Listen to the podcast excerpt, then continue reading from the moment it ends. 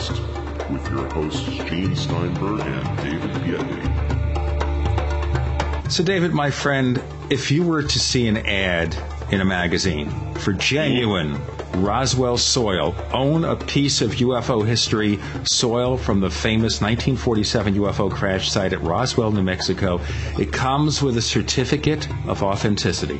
Mm-hmm. Sure, it does. Does it come with a uh, piece of the Brooklyn Bridge as well? I understand that's extra. Uh huh. I understand the bridge is extra, right. you know. Yeah. So that's really silly because obviously there's no such thing as certificate of authenticity unless you have someone certified, someone from the area of Roswell who's an expert in you know dirt. Uh, basically, go in front of a notary public and actually create a certified document. Is this a witness document of some independent expert on Roswell dirt. I understand that they're having a special on Roswell dirt this week. It's oh yeah. You know, I'm thinking about this here that normally when I think of dirt, other than what you get in the gardening store, for example, I think mm-hmm. of dirt as one of those tabloid newspapers. Okay, all right. So, right. all right. So we think mm-hmm. of, we think of dirt in the tabloids. The supermarket. No, I actually think of dirt as guitar tone. When you dirty up your, your tube tone, you get the dirt kind of fuzz. That's what I think of as dirt. Fuzz. Now I think we've got the right oh, yeah. phrase for it. Fuzz. Okay. Well, no, it's dirt. Fuzz is actually technically fuzz is different than dirt. So is this this is a paranormal conversation? I don't know what this is. This is neither dirt nor fuzz. ¿De qué estás hablando, hombre? Yo no te entiendo lo que estás diciendo. ¿De qué estás hablando? Okay. Okay, what? I don't know. I don't know what. Bienvenidos al Paracast. So anyway, David, instead of dealing with dirt from Roswell, how about something a little bit more factual on a different subject? How's that strike you? Facts are a very good thing. Okay, we're going to have some, a lot of facts from Larry Flaxman of the Arkansas Paranormal and Anomalous Studies team. Okay? Excellent. Notice yeah, ARPAST for short. Coming up next on the Paracast I have a feeling we're not in Kansas anymore. We have William Burns, the publisher of UFO Magazine, on hand, and he has a special offer for listeners of the Paracast. Hi, Gene Dave. Good to be here. Thanks for inviting me. Here's our special offer. Because we love Gene and Dave in the Paracast, we are offering six issues for the price of five. Normally, when you send me a subscription for 19.95, a new subscription, you get five issues. It's our introductory offer. But just for our friends on the Paracast and friends of Gene and Dave, we're going to throw in an extra issue and give you six issues for the price of five. That's six issues for 19.99 just for you. How do we take advantage of this offer? There are three ways to take advantage of it. One is if you're online, go to www.ufomag.com, hit subscribe. When you come to the PayPal page, just put in under item Paracast offer 1995 and I will know that you get six issues for the price of five, or you could send your check or money order to UFO Magazine, Post Office Box 11013, Marina Del Rey, California. That's Ray spelled R-E-Y, California 90295. Put down your name and your address, and on your name and address label, put down Paracast offer. You can also put it on your check for 1995 in your money order. I will know exactly what it means because I'm psychic, and I will credit you with six issues instead of five for that 1995. Or you can call me at 1 888 UFO 6242. Leave me a message. I will call you back. Or if I'm in the office, I'll pick up and just say, hi, I'm a friend of Gene's and Dave's. I listen to the Paracast. Here's my special offer and I will take your name and address and your credit card and send you six issues for the price of five. And that's how you do it. Gene and I love to hear from our listeners. If you'd like to share your thoughts with us, send your messages to news at theparacast.com. That's news at theparacast.com. And don't forget to check out our website at theparacast.com, where you can download past episodes of the show for free and visit our dynamic discussion forums. Also, please patronize our sponsors. Tell them that you heard their ads on the Paracast. They'll appreciate it, and we will too.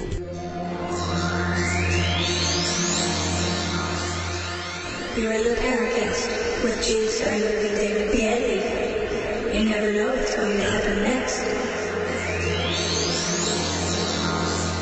Larry, I understand that you're going to be, or you are working on a book with Marie Jones, one of our guests from last year. Can you tell us what's going to be about? Yeah, sure. Um, actually, we're working on a two book series. The first book is going to cover the science of the paranormal. We've kind of tentatively uh, titled that book Beyond Science, exploring the links between resonance consciousness and the zero point grid. And with that book, what we're hoping to do is we want to kind of delve a little bit more deeply into the theories of resonance and human consciousness and what we've come to term the zero point grid, kind of as, as they both relate to the normal uh, and the paranormal. It, it's basically going to be a follow up to Marie's uh, award winning book, PSIence. So that's going to be the science of science, I guess you could say. The second book that we're working on in the series is going to be tentatively titled Beyond Science 2, exploring the psychology of the paranormal. And in that book, what we're looking to do is uh, analyze the psychological effects of paranormal phenomena, which uh, includes hysteria, contagion, you know, various things like that. But we want, what we're looking to do is present some uh, evidence of direct human influence on the types of paranormal experiences uh, that people have reported um, from ancient times all the way to modern times. We're going to look at uh, connections between symbolism, magic, folklore, mythology, uh, mass consciousness, and the collective unconscious as they relate to how paranormal phenomena has changed throughout history. So I think both of the books together, they're kind of a follow-up. You start with one, kind of read the next. It's, it's, I'm really excited about it. These both should be pretty interesting books. You know, from some of the things you said, I had a couple of questions, and maybe we can kind of focus our discussion at the beginning of that. And that is paranormal events, the collective unconscious. As paranormal events are concerned, do we include UFOs as part of the entire picture? It can be, sure. That's okay. um, that's not really my primary focus, but yeah, absolutely, it could be considered that. You know, so one of the theories of UFOs is that it's they're dimensional beings, that they're creatures from a, a parallel dimension, which you know that's paranormal. It's be, it's beyond explanation. So sure, it could be it could be considered that as well. Well, if you're trying to approach the uh, the whole question holistically, certainly um, at this point, one of the things we've talked about in the Paracast is that we seem to be hitting a bit of a wall with UFO research, looking at some of what the nuts and bolts crowd, as they, they are, uh, consider conventional sources for UFOs. But on Paracast, Larry, we've talked a lot about the idea that some number of these things that are called UFO structured craft are indeed some sort of an interdimensional thing. In the research that you've done about electromagnetism, and you know, you also bring up zero point, zero zero point energy in the zero point energy field. Mm-hmm. There's a lot of discussion about that in UFO circles as far as um, you know the possible source of uh, propulsion for these things. Do you have any research that you guys have done on any of that? Not really anything specific to the UFO field. You know, I've, i am a, a, a, voracious reader of UFO paraphernalia, so you know I'm very very interested in in uh, unexplained phenomena like that. Um, it, it's a little bit outside of what we do as an organization investigating, but it's you know it's definitely a personal interest of mine. Now, with most people who get involved with this uh, with this topic, you know, it, a lot of it usually comes from a personal experience that people tend to have when they're young. Do you have anything like that in your background? Something that happened when you were younger that sort of brought you to be interested in this? ultimately? Um, actually, no. That's a really good really? question, but but no. The answer is no. I've not had any type of until I started doing this. I, I had not had any type of you know paranormal event that had occurred that really kind of spurred me into this. The thing that I think really got me really interested in, in exploring paranormal phenomena is probably the fact that my own mortality. You know, uh, all of us are probably uh, all of us die eventually, and that's you know it's a reality that we all have to live with. And I guess I would say my fear of mortality, my own mortality, uh, was something that kind of has pushed me to to research what I have. You know, I really wanted to know: is there something else? Do we just flicker out like a light bulb and then that's it, mm-hmm. or it really is there something else? So that's really what's what's been the motivating factor for me being interested in this. I wish I could tell you some, you know, elaborate story of something happened that caused me to get interested in this, but no, the truth of the matter is no. But now that you're involved in the research side, and obviously one of the things that you guys look at, I'm guessing, are, are apparitions and ghostly events. Have you had experiences that you would categorize as paranormal now that you're sort of stuck in, in the research realm?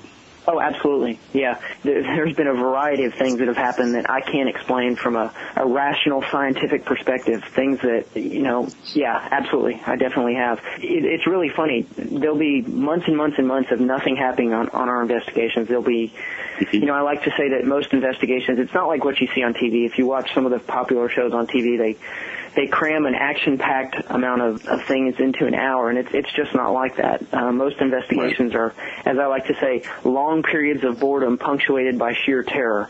You know, there, there's generally lots and lots of sitting around not doing anything. But where I was going with that was there'll be months and months at a time where nothing happens at all. And I'll start to kind of question my involvement in this, kind of, you know, wonder why am I spending so much money on equipment? Why am I spending so much time away from my family? And then bang, something happens. There'll be some sort of phenomena, there'll be some sort of event that occurs either personally to me or, you know, within the group that, you know, most of us do experience. So yeah, definitely. I've, I've experienced things. I've, I've been touched. I've been pulled. Um, I've heard heard voices. Um, I've played with a, a, a th- what we think to be a, a three to four year old apparition. Yeah, there's all kinds of cool stuff. Well, well, tell us about that last one. That sounds really fascinating. The last one, okay. We were doing a, an investigation at a sanatorium in northwest Arkansas. It, it was a tuberculosis sanatorium uh, built in the early part of, of this century. And if you know anything about tuberculosis, basically back then, when you were diagnosed with tuberculosis, it was a death sentence. There really was not any type of effective cures.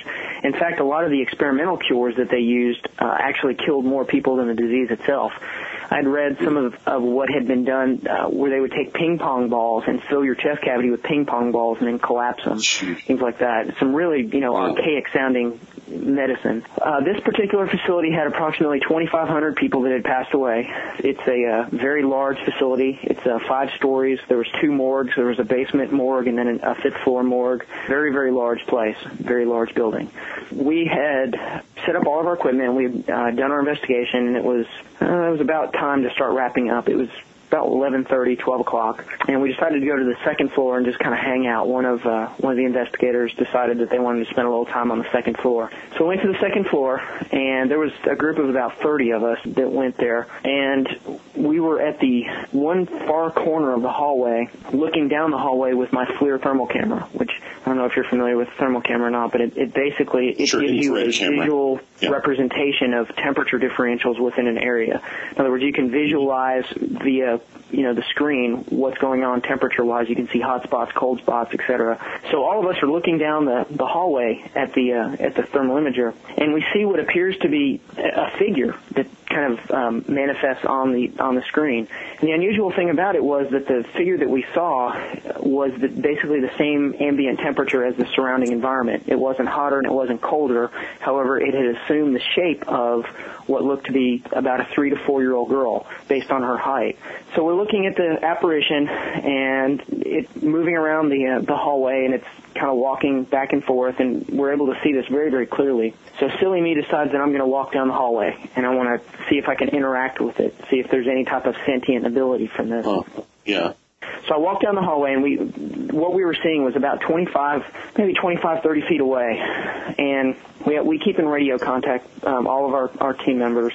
So they're telling me as I'm approaching this thing, you know, you're getting close, you're getting close to it, and of course I can't see anything physically. But they say, okay, stop right there. So I stopped, and they said it's right next to you.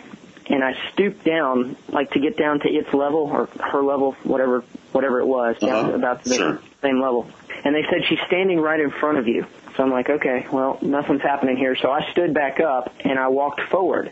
And as I walked forward, I had the most horrible, every single hair on the back of, of my neck and my body just absolutely stood on end. It was the coldest, coldest feeling that I've ever felt ever. I know you hear that, it, it's really kind of a prosaic thing, but it, it was unbelievably cold. I walked through, I mean, an utter dead cold spot. You got to remember this was this was several weeks ago in Arkansas. We have fairly moderate temperature here. It was probably mm, maybe in the 70s in the building. It wasn't much higher than that. I, I guess I could go back through our our uh, data logs and see what the actual temperature was. But it was definitely nothing that would cause the temperature um, change like that as I walked through it. Absolutely chilled me to the bone. Well, they're still watching on the thermal camera back there, and they're like, it passed through you. As I walked through it, they said it passed through you, and it blocked out my thermal signature, which that's completely unheard of. Usually, if you're familiar with thermography at all, the hot spot kind of bleeds through a cold spot. Um, in other words, if you put your hand on a wall with a, and you you aim the thermal camera at the wall, what you'll see is your the heat of your hand absorbing into the wall. You'll see that the temperature as it starts to spread out and eventually dissipate. Well, what happened Sure, with sure. with this particular apparition was as it passed through me, or as I passed through it, actually, as I walked through it, my heat signature on the thermal camera was completely gone. It had completely wiped out my my uh, signature. Never seen It it basically the, the coldness of it absorbed the heat signature that you Yeah, were absolutely. It, it absorbed my heat signature in its entirety. Never Yeah. ever seen that before. Well, this ends up going on for probably a good 30 to 45 minutes, and the little entity, or whatever you want to call it, is displaying very sentient behavior. You know, as I'm talking to it or making gestures toward it, they're radioing to me that they're seeing it, you know, walk around me. They were, it was dancing around me at one point. Really dancing? Yeah, that it was actually dancing, like twirling around me. They said that they could actually Oh. see what looked to be like a dress. She was lifting up her dress a little bit and kind of, you know, curtsying around me. Well, a little bit further down, I'd say probably another 15 minutes after that, I went back down to the rest of the team, decided to join them. I was kind of, I was done with playing with it because I couldn't see anything. Obviously, I wanted to actually see what they were seeing. At that point, on the left-hand side of where she was, she disappeared, and and what appeared to be probably a probably five nine to six two man appeared on the thermal camera. Same thing. Um, it's the exact same ambient temperature as the environment, but he is absolutely clear. She was uh, when I'm going when I was going back through the video. Um, replaying back through it, I could see it, but it wasn't, you know, really, really clear.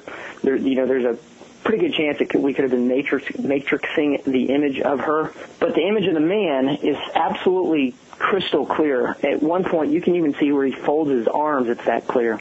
So Huh. it was a very, very cool experience. That in all of my 12 years of doing this, that is probably, you know, that that's the the biggest. That that is literally the holy grail of ghost hunting. That that's the biggest thing that's ever happened to me. So, Larry, I've got to ask the question. I assume your team was videotaping or somehow getting a video capture.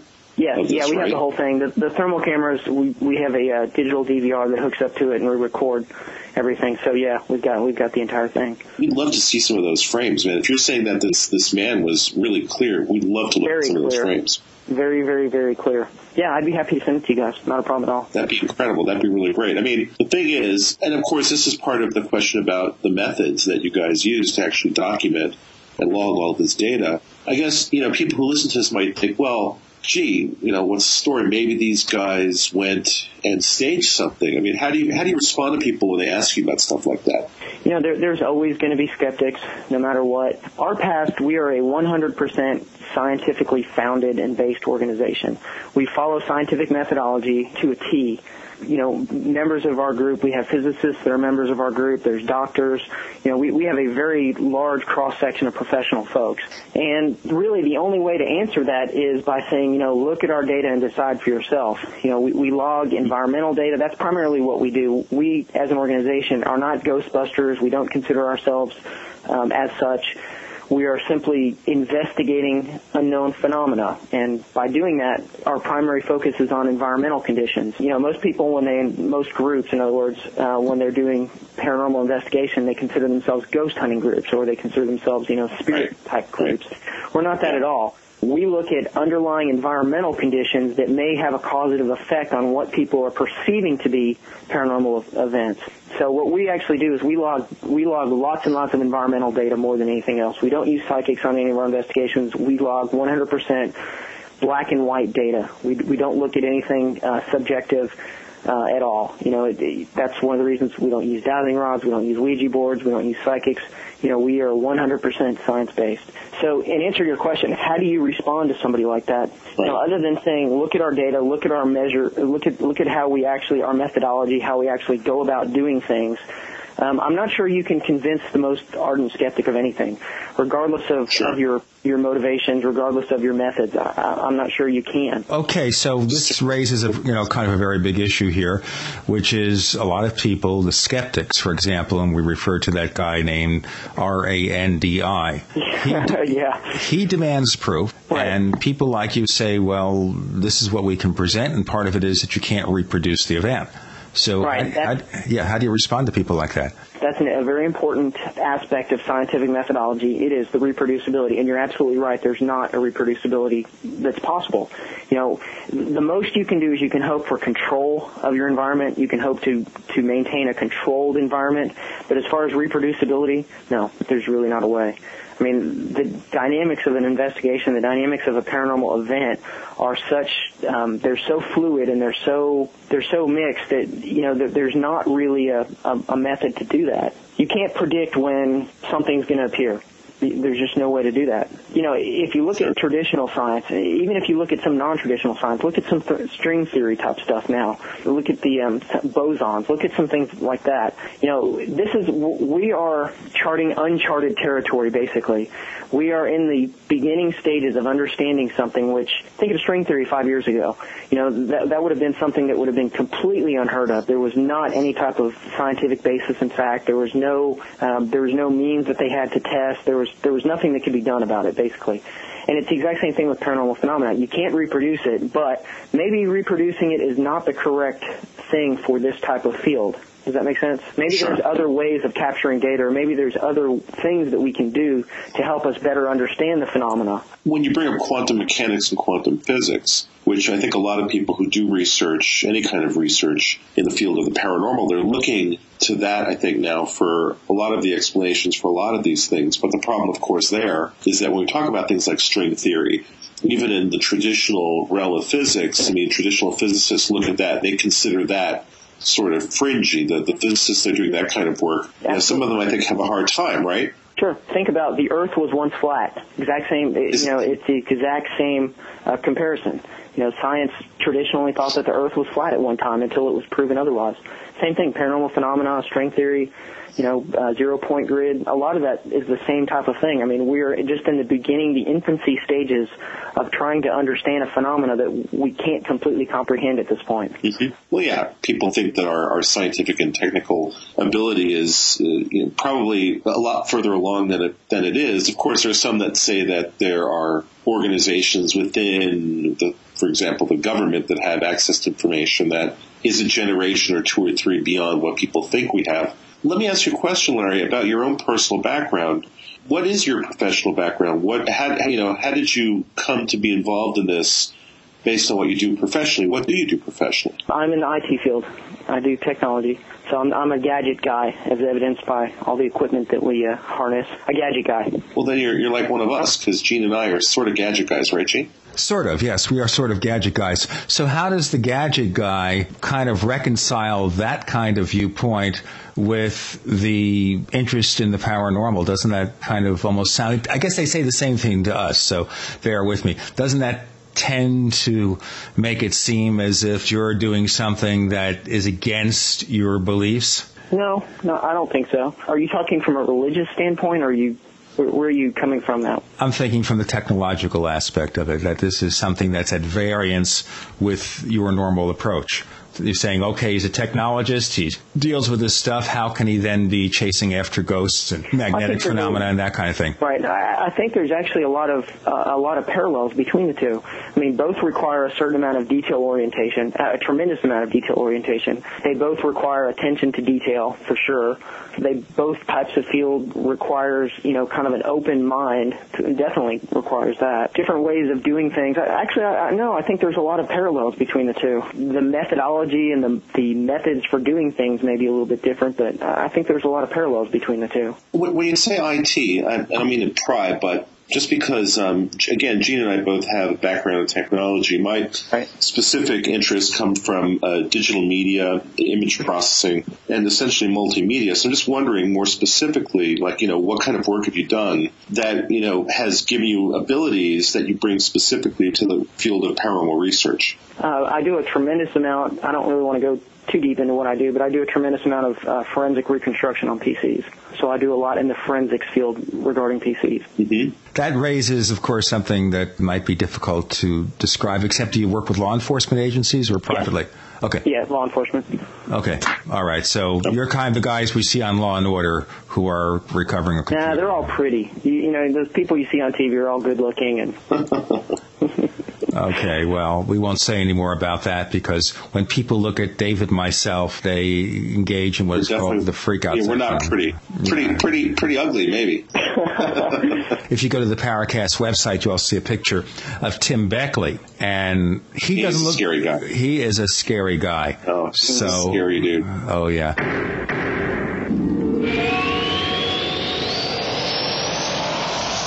Today, whether you're in business or simply want to share something with friends or family, email and voicemail sometimes just aren't enough. That's why you should try GoToMeeting, a web conferencing solution that will revolutionize how you communicate with your business associates, family, and friends. The ability to host online meetings is an absolute must for today's business. With GoToMeeting.com, it's just like you're all in the same room. Unlimited meetings for one flat rate means you can meet as often as you want for as long as you need. Try it yourself, free for 30 days. Just visit gotomeeting.com forward slash tech podcasts. That's gotomeeting.com forward slash tech podcasts. Try GoToMeeting free today.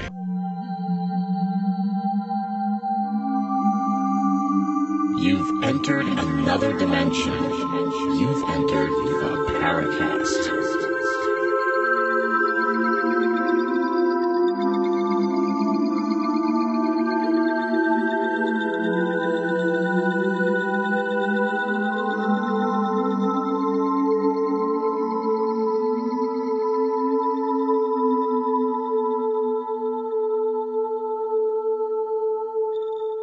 You're on the Paracast with Gene Steinberg and David Biedney. We are talking to Larry Flaxman, and he's associated with Arkansas Paranormal and Anomalous Studies team. Now, how did you get involved with this organization? Is this something you founded or became part of? Uh, founded. We uh, we actually created this, uh, formally founded this in February of 2007. Um, we've all been doing this many, many years. I myself have been doing this for 12. Uh, most of the members of the group have been doing this for multiple years as well. Now, I don't know, uh, Larry, that people think of Arkansas as necessarily a hotbed of paranormal activity. Could you fill us in on that? Or is, is indeed there a good amount of this type of activity in the state of Arkansas? Yeah, absolutely. Sure, there, there is. You know, I, I think paranormal activity can be found any place. It doesn't, you know, necessarily relegate it to one specific area. But yeah, um, Arkansas, there's a tremendous amount of history here. You know, there's, uh, if you watch the Ghost Hunters episode where they investigated the uh, hotel in Eureka Springs, that's here in Arkansas. There's lots of, lots of old things here. In addition to Arkansas, of course, we travel outside quite a bit. We do a lot of investigations in Texas, quite a few in, in uh, Oklahoma, a couple in Tennessee. We uh, we travel around, so we're not just uh, Missouri. We're not just strictly limited to Arkansas. So tell us about some other cases that you've you, you looked into that provided compelling video or image evidence. I'm just really curious about that. I mean, what what kinds of interesting things have you seen? Oh well, kind of a big question, but you know, pictures. I don't think, in video to another extent as well. I, I don't think are prima facie evidence really of anything. Sure. You know, photographs, video can be doctored very, very easily. There, there's ways that you can use to determine the authenticity, of course, but you know, still, there's always going to be somebody that says, you know, you photoshopped that, or you know, you did something. Right. You know, honestly, I, with the exception of the thermal camera capture that we got a couple of weeks ago, honestly, there's nothing that just a- absolutely sticks out in my mind as anything that's just mind-blowingly awesome as far as evidence. You know, most of the evidence that we get, I would say, would be a lot more of a personal nature. Um, it wouldn't be anything uh, really that was data logged on equipment. It would it would more be experiential type stuff. We had an interesting picture that we took uh, at the Pythian Castle in Springfield, Missouri. I guess about two, maybe three months ago. Um, it was interesting in that the fact that it was kind of a it's a bright glowing orange shape it looks to be, you know, what people have said. There's a face in there, but you know, that's again, that's pareidolia. You're you're kind of seeing what you want to in there. Mm-hmm. It was interesting from the fact that I can't explain what caused it, but I don't think it was anything paranormal. Yeah, I really can't. There's nothing that just pops out in my mind is, oh my gosh, that's awesome. Other than that thermal capture. Well, there's something you said before that I think is really important. We should just talk about it for a moment, which is that so much of what ends up being the data that comes out of these experiences are indeed personal stories, subjective data essentially. How do you Right. reconcile that fact with the sort of the normal objectivity of the scientific method? I think that's what a lot of people get confused about when people Well, say they're paranormal really. researchers? Um, personal experiences, you know, any anytime any of my investigators have any type of personal experience, I'll have them log it, but that's it. We don't use that in any of our correlative uh, queries at all. But it's not something that we use to determine activity whatsoever. It's just, you know, cool, you had a cool experience, great. But there's not any type of, you know, scientific plus or minus that's attached to that. And I don't think that there really can be. You know, one person's experience could be so vastly different from another person's experience, even two people standing, sitting right next to each other, that there's not really a way that you can take their personal experience and kind of translate that into a positive, you know, data algorithm that you could say that, you know, this is proof positive of the paranormal because I felt it. There's just, there's no way to do that. But do you maybe personally think that there might be some way to gain an insight into the nature of what's going on based on even looking at two subjective stories and trying to create an intercorrelation between them that gives you sort of a, I guess the equivalent of an intellectual parallax? Where you Yeah. kind of look at, you see what I'm saying? It, maybe what we need at that point then is a new set of tools that takes, borrows from Right. the scientific method, but then also integrates elements of psychology. And you were talking before about working on a book Right. dealing with the psychological aspect of this. I mean, so I guess what I'm trying to ask here is there some way to bridge those two worlds to try to get some, some information? Because I think that if you look at the scientific method alone, this ends up being almost a sort of a brick wall because is, essentially if you, if you don't have instrumentation, right? I mean, how do you even measure things? Yeah, absolutely. You, you've hit a lot of important points there. Let me talk about the instrumentation first, and then I'll kind of backtrack to your other question, three other points, I should say. One of the things that you see um, that kind of differentiates our organization from most other organizations is the equipment that we use. Like I mentioned previously, what we do is we look at environmental data. We log environmental data, basically anything that, that can possibly be logged environmentally. And we've created a database, and what we do is we take the data that's, that's been captured, um, the environmental data that's captured, we input it into our database, and we run cross-correlative queries along that data to try to look for similarities. We're looking for things that are either similar, dissimilar, things that you know that may have occurred in one place but not occurred in another. Was there any was there any similarities between the two things that could have caused that? And that kind of goes back a little bit to speak to what we were talking about earlier about reproducibility. You know, it'd be nice one day to be able to once we have a, a complete data set and we're able to correlate and we, we are able to determine this is what occurs when a paranormal event happens and eventually somehow type, try to recreate that based on our data. Don't know if that's ever going to happen, but you know that that's a a goal eventually. So that's really that that's it's very very important. So all the groups that are running around there with psychics, and I'm, I'm sure this is probably going to offend some folks, but that's not science. You know, science science is not using psychics. Basically, there is no way to log the data from a psychic. It's it's completely subjective. There, there's no way that you can take what a psychic says and it can be black and white. Do you know what I mean? It, it's Well- just not something that's scientifically admissible. So Well, here's a question about that, though. But what happens when you have, and I'm not saying this is necessarily believable, but let's say you have a psychic go to a haunted spot, mm-hmm. and the psychic is taken there and has no idea of where he or she is going, and somehow they come up with some impressions, or maybe even some names or some dates that then end up being verifiable in the real world. I'm sure there are at least one or two cases of that. I know that people say there are lots of cases, but let's say even if there are one or two cases of that, doesn't that then pre- present a potential source for data? It does, but you just how, again, how do you log that type of data? How do you correlate a person's feelings with hard data like environmental conditions, electromagnetic radiation, temperature, radioactivity? How do you correlate the two things? I mean, you're taking basically a kind of a, a three-dimensional and trying to correlate it against a one-dimensional, if that makes any sense. I, I understand what you're saying, and I completely agree with it. I just don't know from a logistics standpoint how you would be able to work um, that within the framework of, uh, you know, Well- black and white data. Well, the, the dimensional issue is really interesting because actually maybe what we're dealing with is uh, fifth dimensional events trying to record them from three dimensional reality. Yeah, Uh, absolutely true. It's just as frustrating, right? I mean, you know, Yeah. where's the instrumentation? Right. One of the things that I've, that I've noticed when people bring out an EMF meter, Mm-hmm. you know, it's always interesting to see that. And, and the, the, the thing that jumps to my mind is, okay, so do they have a Faraday cage around the house? Right. I mean- absolutely. there are all these issues that come up. You know, uh, where's the geologist to talk about what the Earth's magnetic field is doing at this particular place, and is that going to somehow have an effect uh, on the EMF reader?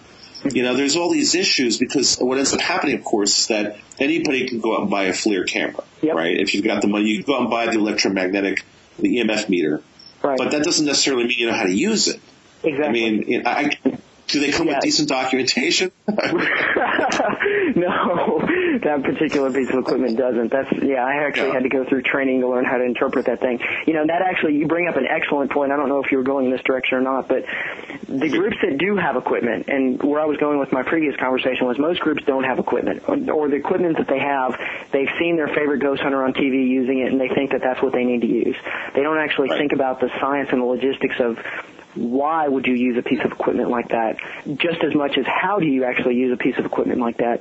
You know i i get a kick out of watching some of the shows on tv where they're carrying around their emf meter and they're waving it all around in the air. You know that's the first thing you don't do. You don't wave the emf meter around. I mean your body produces its own electrical field enough that the emf meter will pick it up. And by waving it around you know there's a pretty good chance that you're actually picking up the micro voltage that your own body is putting out. But you know more than likely they don't have training. That's one of the things that it's we stress that highly in my organization is we we hold uh, monthly training as well as monthly meetings separate. So we do we do a lot of training going back to your back to your question about the FLIR, no, that's that's definitely a piece of equipment. And unless you've had training in how to interpret it, you have no idea. I mean, you really don't. I mean, it looks cool, and you see the people on TV using it. It looks cool, but unless you actually know how to interpret the results, and you've gone through a thermography class, either from FLIR or from one of the other uh, certified vendors, then yeah, you don't have a clue. So that brings us to an interesting question I've been meaning to ask you. I've been actually looking through some of the documentation on your website, and we're going to talk a bunch about that in a moment. But um, in terms of gathering EVP data, here's a question I have. I know that the guys on that silly Ghost Hunters show, it's not silly, let's face it, they've actually done a lot for the field in They have. exposing it to people and getting people interested, right? Yeah, absolutely. They have brought tremendous amount of awareness to our field. I guess that's a good thing. So, but here's the thing: they go in to record EVPs, and they end up using these very low fidelity, uh, essentially dictaphone voice Yes. recorders. Right. So, what's the deal with that? It, because it seems to me if you're trying to capture a broad dynamic range, Yeah. you're more likely going to want to use a really high quality field recorder, you know, that's recording, let's say 24 bit 96 kilohertz stuff. Is there something I'm missing here, Larry? No, you are exactly right. Um, the actual the recorder that we use is a 24-bit uh, 96. It, it's a most of the digital recorders that we use are. Um, I've got a 24 track that I use. I've got a, uh, a 2496 that I use. And yeah, but the reason why I think you're seeing that a lot on television, why people are using low fidelity, less expensive pieces of equipment are one, it's less expensive. You can go to Walmart and buy most of the digital recorders that people are using. And also two, EVP has traditionally been, been found um, in the under 50 hertz range, which if you look on the box, most of those things will say, you know, that they'll do 25 to 20 kilohertz. So people will look at that and they'll think, you know, okay, my great little $49 digital recorder will record within this range that most EVPs have been found, most legitimate EVPs have been found at. So it's not so much a matter of that just that they're they're junk. Uh, I think it's economics. I really do. I think that's the vast majority of it. And it could also come back to training. You know, people may not be aware of some of the higher quality pieces of equipment that are out there that will record full spectrum. Right, but it's just wacky then that these ghost hunter guys, a friend of the show, Jeff Jeff Ritzmann, uh, a buddy uh, of the show and a frequent guest of ours, our official third uh, third host. He went up went and went out and got a, a voice recorder, and I guess he had done some research and looked at what they were using, and came back and told me that they were using some, you know, like Olympus. Literally low quality voice recorder. Now, you know, the ghost hunter guys are not going to pick up a piece of gear like that because of economic reasons. And sure, the sci-fi channel's underwriting their stuff. So, I mean, I look at that and I think, well, wait a minute, you know, why aren't why aren't they going out with like a, a decent uh, M audio, like a like a, Yeah, a, right. a I forget the name of that device, right? Or or the Sony unit, which is really good. You know, they're going out with these like dictaphone things. At that point, you have to think, well, okay, the data they're capturing is is not real strong. The other thing I've noticed about what they've done, uh, video stuff that they grab, interestingly enough, I guess none of the team has any chops in terms of doing image processing because uh, there was this one thing that they captured in a in a in a prison, this uh, Yes. kind of a Yeah. veiled thing going down, right? You know which which piece of footage Yeah, I'm talking have about. Have you read all the uh, the debunkers on the internet about that? no, actually, I haven't. Oh, there's yeah, tremendous amount of good stuff. Actually, pretty convincing. Well, still, the thing is, like, give me that clip. Let me take it to After Effects and mess with the channels, Right. and I can actually see what's what's going on. It's, Well, you know, you also have to keep in mind that the show, the Yeah. TV show, you know, they never bill it as a documentary. It's billed as a show for entertainment. entertainment. So, you know, advertising dollar wise is not going to go to do toward a real. Let, let me put it this way: if we had a TV show and they were actually videoing us on on normal uh, investigative operations, it would be so boring. Other than you know all of us just kind of clowning around, but from an investigative standpoint and an evidence uh, gathering standpoint, it would be so boring that advertisers are not going to want that. So you know they have to produce evidence. They have to they have to be showmen, and it, you know they they do a really good job of it. They you know they they've really brought like we mentioned before they've really kind of brought this whole field into the public eye. So we're not really thought of as much as freaks and you know crazy nuts like we used to be as much. You know, if nothing else, it's kind of put a positive spin on paranormal investigation. But yeah, you're absolutely right. I mean, the, equipment that they use, I would be almost willing to bet you that the FLIR thermal camera that they use, that the gentlemen that are on that show have no formal training in, in either using or interpreting it. I'd be willing to almost bet anything on that. Um, same thing with most of the other equipment. You know, they, do they have certifications? Maybe, probably not though.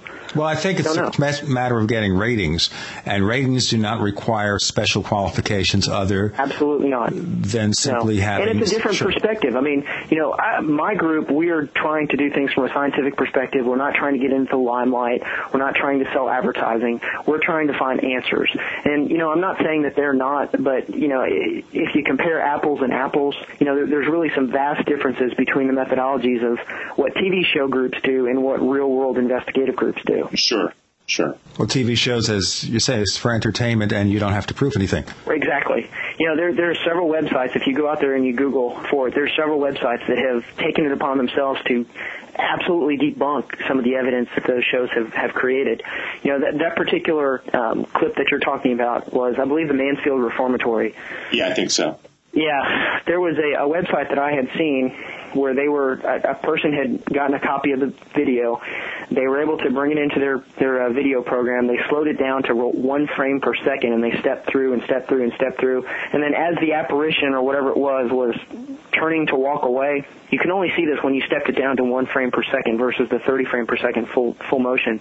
But w- as the apparition turned to walk away, you could clearly make out Reebok shoes. You know, Okay, so ghosts wear Reebok shoes, or maybe they have a Yeah, special you know, on yeah. the other I mean, side. absolutely, they- they Sure. could. On the other side, they have on a special side, yeah. concession for Reebok But you know, shoes. that's entertainment. You watch the show as, as well as probably you know hundreds of other, hundreds of thousands of other people have watched the show and they thought, you know, gosh, that's really cool. They captured a ghost, even if they didn't. You know, it's it got ratings, and that's what's important to some people. well, it's important to the stations. I watch that show. I watch most of the shows that are on TV just to kind of get new ideas and see what other groups are doing and stuff. You know, from an entertainment perspective, it's a great show. It really is. From an investigative perspective, you know, as far as me learning new techniques to utilize, eh, no, not so much.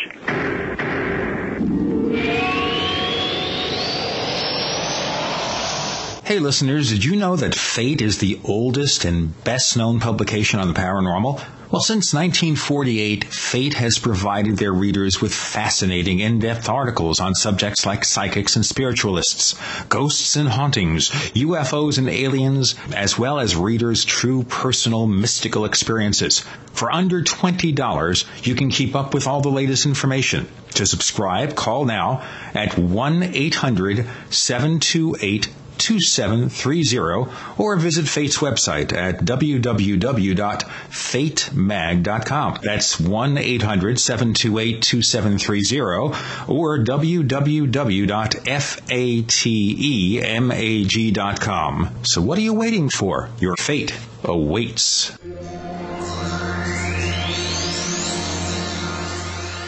You're in the Paracast with Steinberg and David Biedney.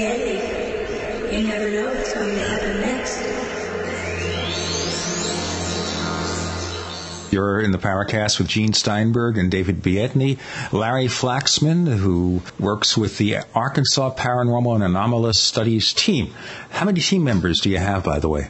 We have about 110. Right wow, now. wow! Now hmm. all these people have some kind of ability to handle equipment to do this kind of investigation. Just about everyone. The ones that are that do not, we have some of our researchers in training that are still they have still yet to go through all of our training modules.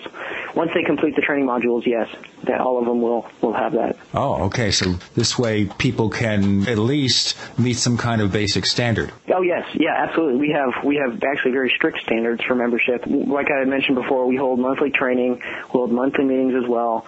The training is an ongoing process, both in person and we're also looking at putting it online as well, having a web-based training system. So training is is a very integral part of what we do. Um, training how to use the equipment, training how to interview people, training how to interpret results from the equipment. You know, it, you, you can't live in a vacuum. And if we're if we're all going to try to do this and we're all trying to look and capture clean data, that's really the only thing you can do is you, you have to train your people properly. Okay, so that's very important. Do you also have doctors, professors, whatever, people who have some kind of mm-hmm. training? Right. Okay. Yep. Do they get involved in the training of new people? Yes, absolutely. Yeah, all of our all of our folks are inter involved with training. Yeah, no matter even me, you know, being the president of the group, I still go through training just like everybody else. Yeah, well, I, I was looking through the documents that are on, for example, the research page mm-hmm. on uh, on your website, and there are some documents that I think are really interesting.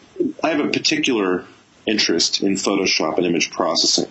Mm-hmm. And uh, I've been in a position where I've got people sending me photos. Um, I've shown up at a couple of UFO meetings. People bring out photos. Right. And how many times have you seen orbs? Right. Oh, so I end up having this discussion, right? And you know, you know, yeah. I'm going with this. Yeah. Where you start to tell people, you know, okay, let me guess, you took that with a digital camera, right? And, right. and the flash was going. Yeah. Okay. Let's do talk do you about look at dust. the presentation that's on there that I put together yeah? Yeah. Okay. Absolutely. You guys have a very, very good uh, PDF file, the orb presentation. Yeah. That uh, should be like required reading. I, I believe um, it should. I think it should. I mean, people need to understand the most basic aspects of photography, which they don't. It's kind of this right. interesting dilemma that, you know, we have a population that is living at a time when you know, computer graphics can basically do anything and, and, you know, you can, if you're a director and you have a vision, you can, if you have enough money and time, you can fulfill that vision.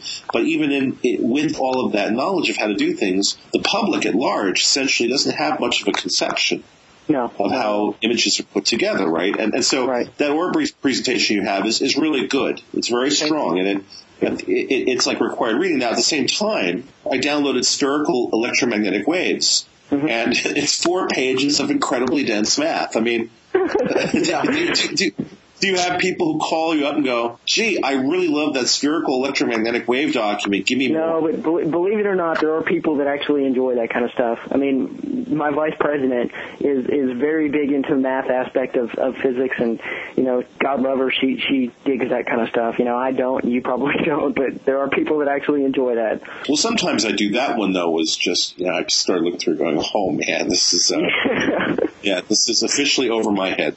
Yeah. Yeah. Meanwhile, the, the orb presentation is perfect for the layperson that mm-hmm. is the kind of person that's going to take a, a picture and go, "Ooh, look at the orbs." I mean, Bill Birnes is a friend of the show, UFO Magazine. They're they're friends of ours, and we like them. But they've run things in that magazine where I've sent Bill or Nancy an email going, you know, what is this? These are, this is dust stuff. Stop it, because it, it propagates. The, you know, the problem is this stuff propagates, and people go, oh, gee, I'm seeing these things. Meanwhile, there's a piece of video, Larry, which if, if you've never seen, I'll, I'll, track it down and send you the link to it. There was a special that was done, visual evidence, and uh, there was this case. I forget the name of the fellow, but it was in the Black Forest in, uh, in I believe, South Carolina. And there is this footage of these plasma orbs outside of this guy's home, which are just incredible pieces of footage. And then there's footage of this thing inside of the house. It's like a, a black and white security camera piece of video, but it is some of the most insanely compelling and realistic. Oh, it's it's like a smoking gun for strange plasma-like entities. I mean, this thing is moving in front of the camera with what appears to be some sort of purpose. It's incredibly clear. It's right up against the camera. It's it's definitely not any kind of a conventional effect I've ever seen. Has Um, there been providence or verification done on the clip to make sure that it wasn't uh, manipulated in any way? Uh, well, I can't tell you because I haven't spoken to the guy who shot the clip. I can just tell you what I saw based on the interview with this guy on the show and the footage. I can tell you as someone who understands quite a bit about visual effects work that this was not uh, this was not generated. This was not fabricated. This was clearly shot uh, in camera. And again, looking at what the, the, the video actually, actually captures, I can't think of any way that someone like this would have been able to figure out a way to create an in-camera effect to, to duplicate this look. Oh, it, it's it, it's amazing stuff. But the problem, Larry, here, here's where I'm going with this. So you have these pieces of footage, like you guys have that uh, that clear camera footage of the dancing child and the clear man. I mean, I'm dying to see this, but yet you get something like this that's really clear, very convincing. And what happens? I mean, people don't necessarily pay attention to it, or some people do and look at it and go, "That's really interesting." Everybody else goes, "So what?" I mean, how do you deal with the? Uh, I think for a lot of people, there's a good amount of apathy about this. Yeah, there is. There is. I mean, for for every uh, every person like that, though, there's you know ten people that actually are truly interested. So I, don't- I don't know how you really can deal with that. I mean, other than Do you think it's ten to one? Really? Yeah, I really do. I think there's a lot more people. If you look at the the ratings for the TV shows and stuff, I mean, I think there's a lot more people that are are interested in this kind of stuff than are not. You know, everybody everybody at one time in their life's gone and spoke to a psychic. You know, everybody everybody's had questions about what if or things in- in their past, things in their future, kind of stuff. Yeah, people are interested in that. You know, it's it's it's just humanity. You know, people people want to know. So I, I don't know. I, don't- I really don't. I I really think you know if you look at the ratings and you look at the um, stuff on the internet, especially, um, I think there's more people are interested than are not. But are people using critical thinking and looking at this Probably stuff? I mean, not. or No. right? I mean, it's just entertainment for people. Yeah, and especially if you look at the orb type stuff. Are they using critical thinking? Probably not. You know, more than likely they're wanting to see what they want to see. And you know, here's my perspective. I know I don't want to get too off topic and go back to the whole orb thing, but here's my perspective on the orbs. Do I believe orbs are spiritual? No. I think that 99.999% of them can be explained rationally tr- using, you know, traditional science. You know, one of the pieces of equipment that we use is a particle counter. And I, I can tell you when we go into places that look absolutely clean, the minute we turn the particle counter on, there is so much dust that's in the air that you can't even see. So, you know, it, my perspective on the whole orb thing is somebody captures a picture of an orb and they look at it and they think it's a picture of their dead grandmother. You know, they see a face in there. What's the harm in that? You know, if it's a coping mechanism for that person and it, if it makes the person feel good, what's the harm? You know, scientifically, is it is it anything that's of value? Probably not. But do those people really care if it's scientifically of importance to them? No. They're using that as a coping mechanism. They're using, you know, the emotional attachment, the emotional aspect of that is more powerful to them than black and white proof.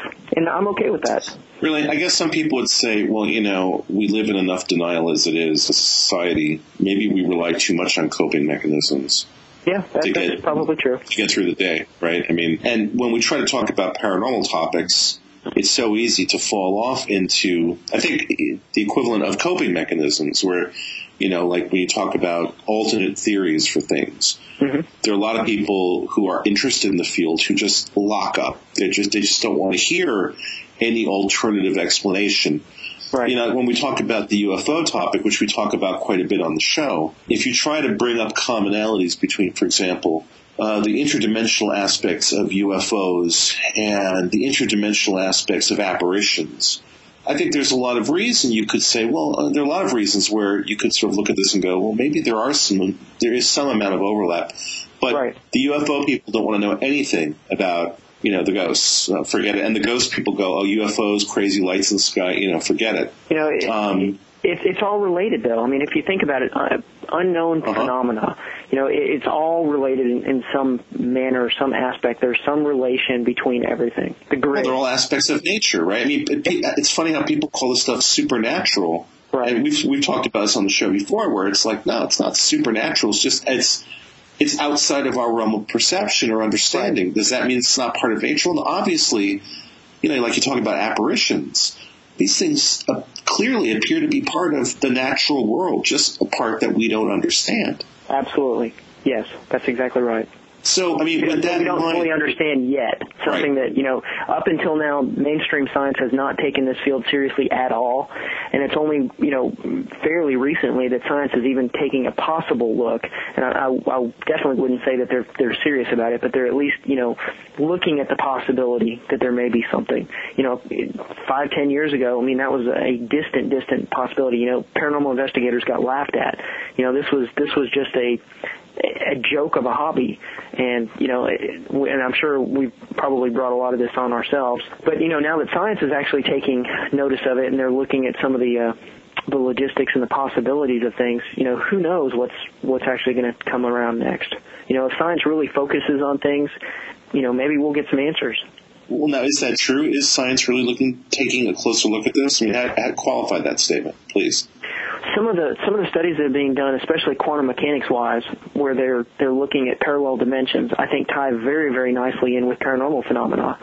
So I think once they start doing a little bit more research into uh, the parallel dimension, and I actually I read something this morning on ANOVA, ANOVA about that, that there's possibly um, that they're able to uh, prove a fifth dimension now. I mean, actually prove it scientifically. So you know now that scientists are actually taking that more seriously and they're looking at the possibility of things that are outside of their understanding or their traditional realm of knowledge you know there's a good there's a very good tie-in with paranormal phenomena as well. You know i think the two are very interrelated just like what you mentioned with the ufos you know i think UFOs and paranormal phenomena, there's there's quite a bit of, of parallels between the two, and I think once science starts looking at one, you know, by default they're actually going to start looking at the other as well. Well, do you think that now maybe there's a rogue scientist out there who is possibly doing this at home when they're off the corporate clock? I mean, is there a possibility we'd actually see when we talk about science looking at this? I mean, do you, do you see a possibility of a concerted, real peer effort to look Oh, at this? I mean, do you done. think that's possible?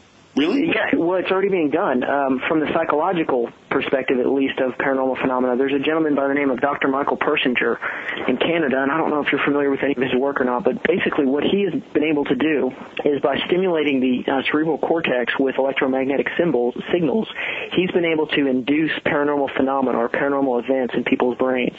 He's Yeah, been able to about this. Okay, yeah, the the God machine or the the uh, the God Yeah. helmet, I think they called it. Okay, yeah. Yeah. So this is a legitimate scientist at Laurentian University that's actually doing uh, research now into the physiology and the physi- or the psychology of paranormal phenomena. He's been able to to create paranormal phenomena within the brain. He's been able to create what's called the sensed presence, things that are all typically associated with paranormal phenomena, and that's something that he's actively researching daily. So, you know, I wouldn't consider him really a fringe scientist per se, but you know, he may be the model for for up, for other people to do the same kind of thing. Well, but ultimately, his work is going to end up showing that what we consider paranormal phenomena is all basically, essentially, brain farts. Mm-hmm. I mean, Basically. So, do you think that's true? I think a large percentage of it is. I really do. Really? Yeah, absolutely. I, th- I think the brain is is a powerful. It is a powerful receiver of consciousness, and I, I think that um, a lot of what experiences that we have are, you know, due to experiential things you know, within the brain soup. You know, maybe not so much physical events. You know, and that could be a good explanation for why, you know, two people that are right next to each other, one person has an experience and the other person doesn't. You know, there could be something within that person's brain that the other person doesn't possess. One of the experiments that I'd really like to do, um, once we get a little bit more funding, is we would like to look at um, purchasing a, a portable EEG unit where we can actually do uh, brain scans of investigators during an investigation and actually see what you know what's actually going on up there while events are occurring. You know, either either while they're walking around or you know previous to an event that occurs and then be able to go back through the data and see exactly what had changed within the brain. Hey, I'll tell you what, we're just about out of the first hour of the show, and we're going to reconvene on the other side of the hour with Larry Flaxman, and he heads up an organization called the Arkansas Paranormal and Anomalous Studies Team, and you're in the Paracast.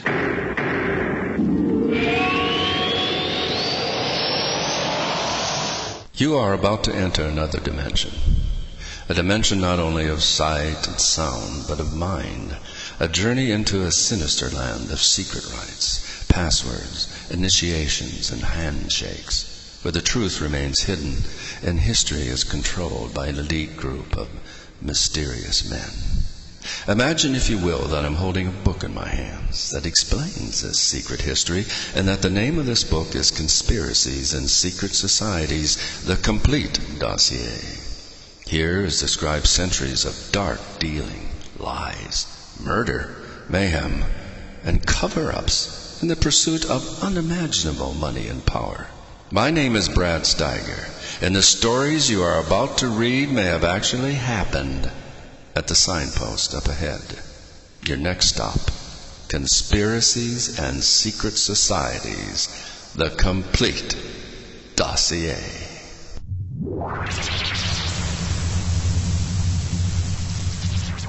Want to hear from you. If you have a comment or question about the Paracast, send it to news at theparacast.com. That's news at theparacast.com. And don't forget to visit our forums where you can talk to fellow listeners and Gene and Data. Just go to theparacast.com and click on the forum links. That's the forum links at theparacast.com.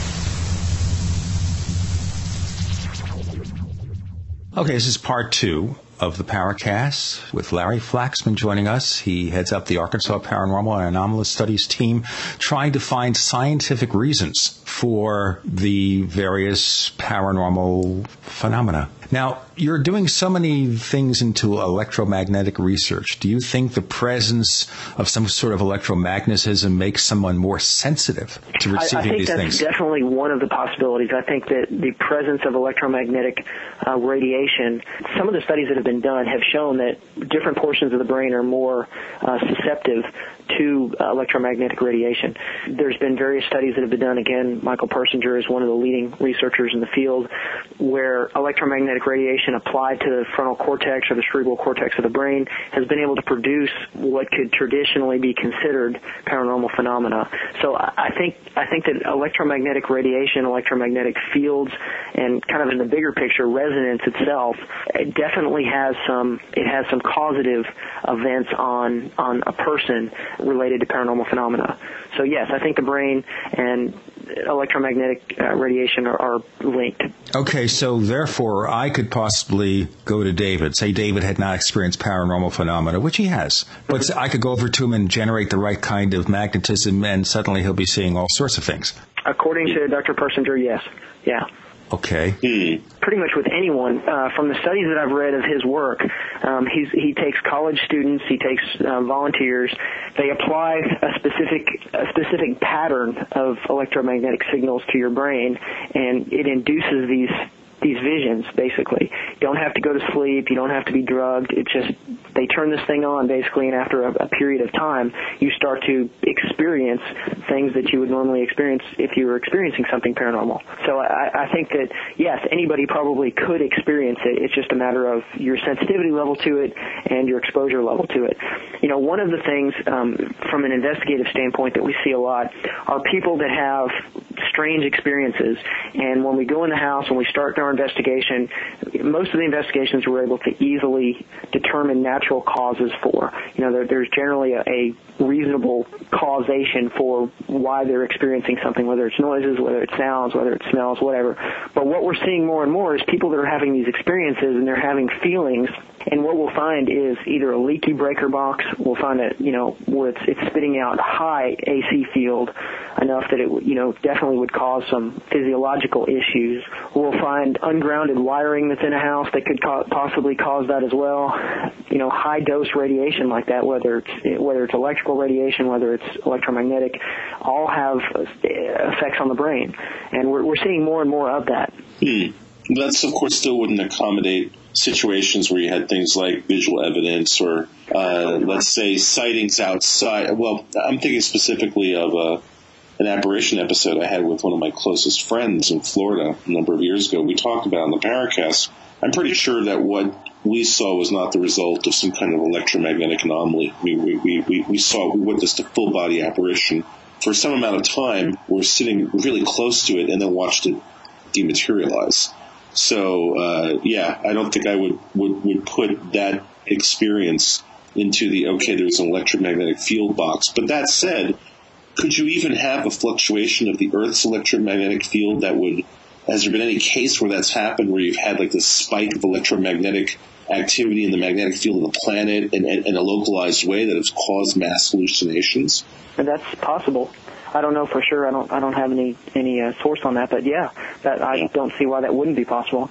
Well, I mean, is it possible in the context of the amount of energy that could be localized in the Earth's magnetic field to the extent where it would be on the surface of the planet at a certain time and affect a certain number of, pe- of people? I mean, I just, I'm just wondering. I guess I'm wondering out loud, if you would. Uh, that's a that's a very good idea. Kind of a yeah, Yeah. a mass effect from it.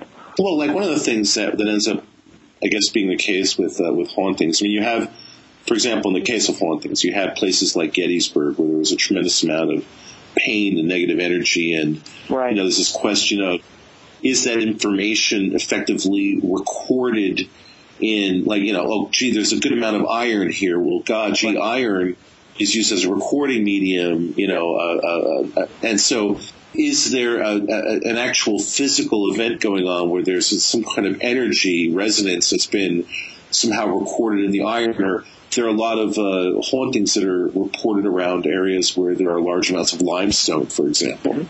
Yeah. So, you know, do you guys know about any studies that actually produce data that, that have correlation with those kinds of things, those relationships? No, I don't. That that's actually actually an excellent idea. I don't at all. Uh, you know, I would- say most groups probably wouldn't have the type of equipment that would be necessary for that type of research. In fact, I don't even think we would have anything that would be useful for that. But no, that's that's actually a, that's an excellent idea. Well, I guess that brings up the whole issue then also of cooperation. I mean, correct me if I'm wrong, if the field of paranormal research is anything like the UFO field, pretty much what you find is uh, infantile infighting.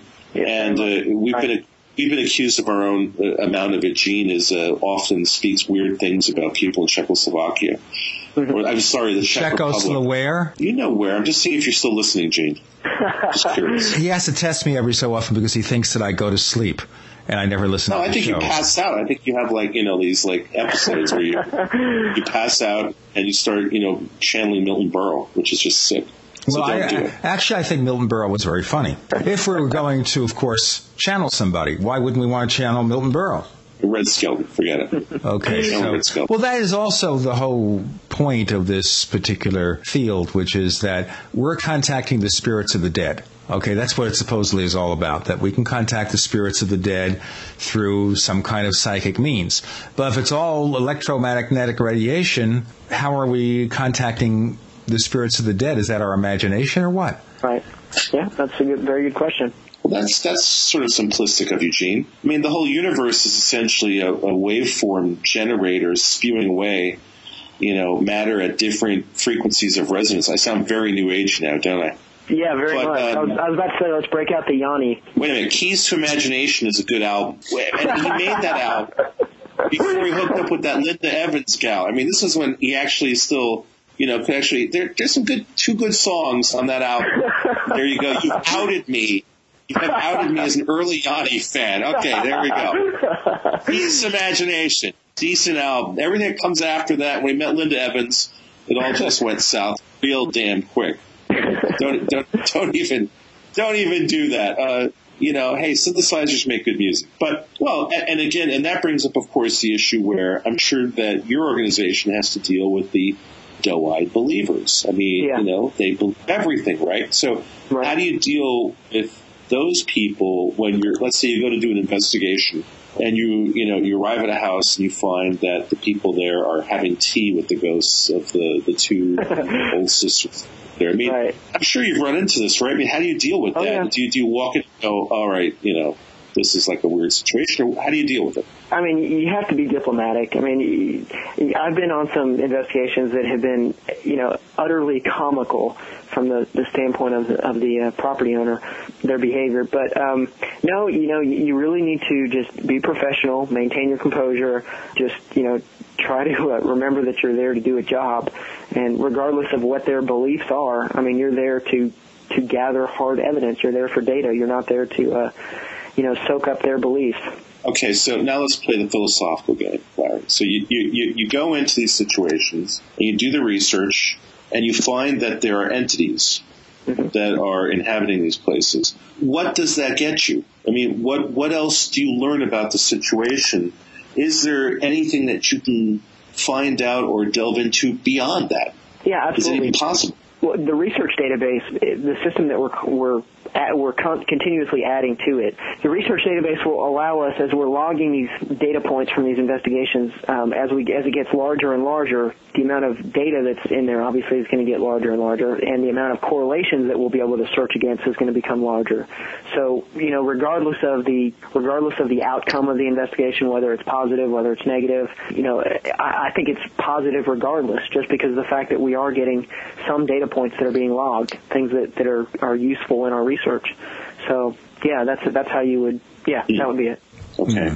So I, I have to ask another question. I'm looking through the uh, website, Larry, on the member profiles. Uh, you have to tell us what is the deal with T.J. Jordan, and is he the guy that shot Kennedy? That's what I want. he is, no, right? He didn't shoot. You know, I, He is. people ask He's me a the guy. lot, was he on The Sopranos? Because he, he definitely looks like he'd be one of the uh, Soprano guys. No, he's just a, he's a really nice guy. He's you know he's he's our security guy. He's you know a big big guy. So no, nothing like that. Are you sure he's a three-dimensional sentient being? yeah, I'm pretty sure. Well, some No, people say that about us. he's a man David. David. No, no, no. And Gene, go check out this guy's picture. He is the man in black, dude. Yeah, he he literally is. Yeah. He is. It's scary. Well, they've said I'm scary, but, you know, that's only at night. Now, listen, if George the Animal Steele and Telly Savalas had a love child, it's T.J. Jordan. I'm telling you. You know, going going It's back to your UFO, the UFO conversation we had earlier. You know, maybe he's one of the men in black that we've secretly recruited to That's be on our side. That's what I'm telling you. I, the guy is like, you know. I told you I've got all kinds of people in my organization. I, I I think you need the T.J. Jordan T-shirt, man. I'm telling you. I'll, can uh, see I'll. I'll I see can what I can see do. I can see if I can get you one.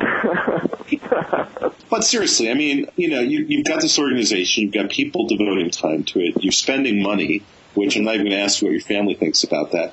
Because, I mean, there is the question that, that, you know, you have to ask because you're out there doing this, you've got your name attached to it.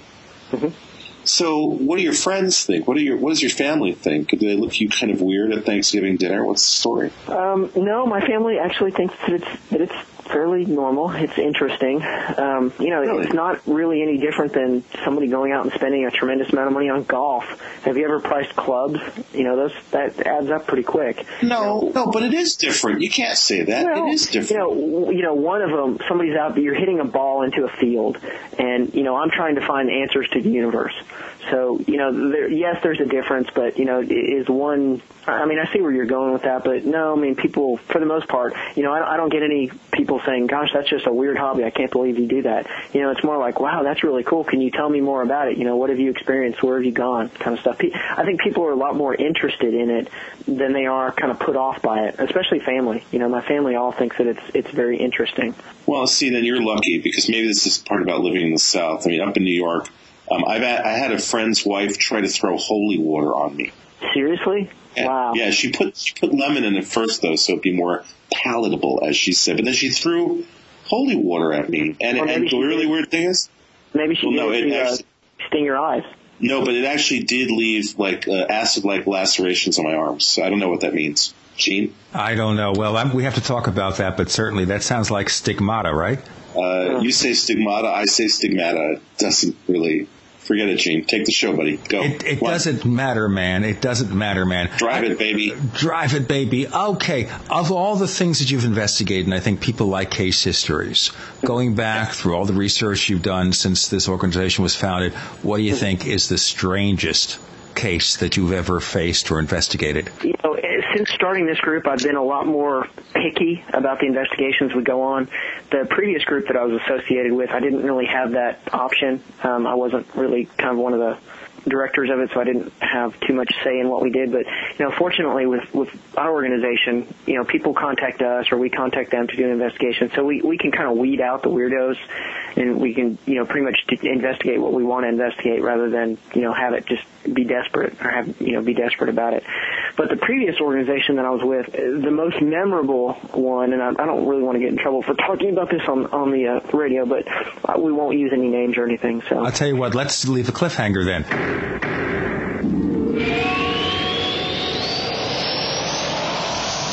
I think most of you know that I love radio, and so I decided to look for the ultimate receiver for AM reception because I want outstanding AM reception, day and night, especially night where it gets difficult. So I've discovered that C. Crane CC Radio Plus has earned the reputation of having the best AM reception, which is exactly what C. Crane intended when they designed this gem of a radio. Along with its legendary AM reception, it also has excellent FM reception, a weather band, TV audio, and the ability to run on batteries for, and listen to this, 250 hours. So whether you use it as your bedside radio in your kitchen or at work, the CC Radio Plus will give you the pleasure of clear AM reception. The radio is designed for the clarity of the human voice and the benefits of useful features like five memory buttons per band. They work just like memory buttons in your car, a sleep timer, an alarm clock so you can get up at the right time, and a weather alert that now works as an all hazards alarm. You know what I want you to do? I want you to buy that radio, but also support this show by visiting techbroadcasting.com slash ccrane. That's techbroadcasting.com slash ccrane to order the CC Radio Plus for $164.95, and that includes free ground shipping and a free C. Crane catalog. Place your order today. You're in the Paracast with Gene Steinberg and David Biedney. You never know what's going to happen next. You're in the okay. Paracast with Gene Steinberg and David Biedney. We're talking to Larry Flaxman from the Arkansas Paranormal and Anomalous Studies team. Before we ask you about the case, without mentioning names, so we don't want you to get in trouble. Although I have to tell you, if you get in trouble, you'll be just like us. We always get in trouble, right, David? David's not saying anything. Okay, he's just agreeing with me.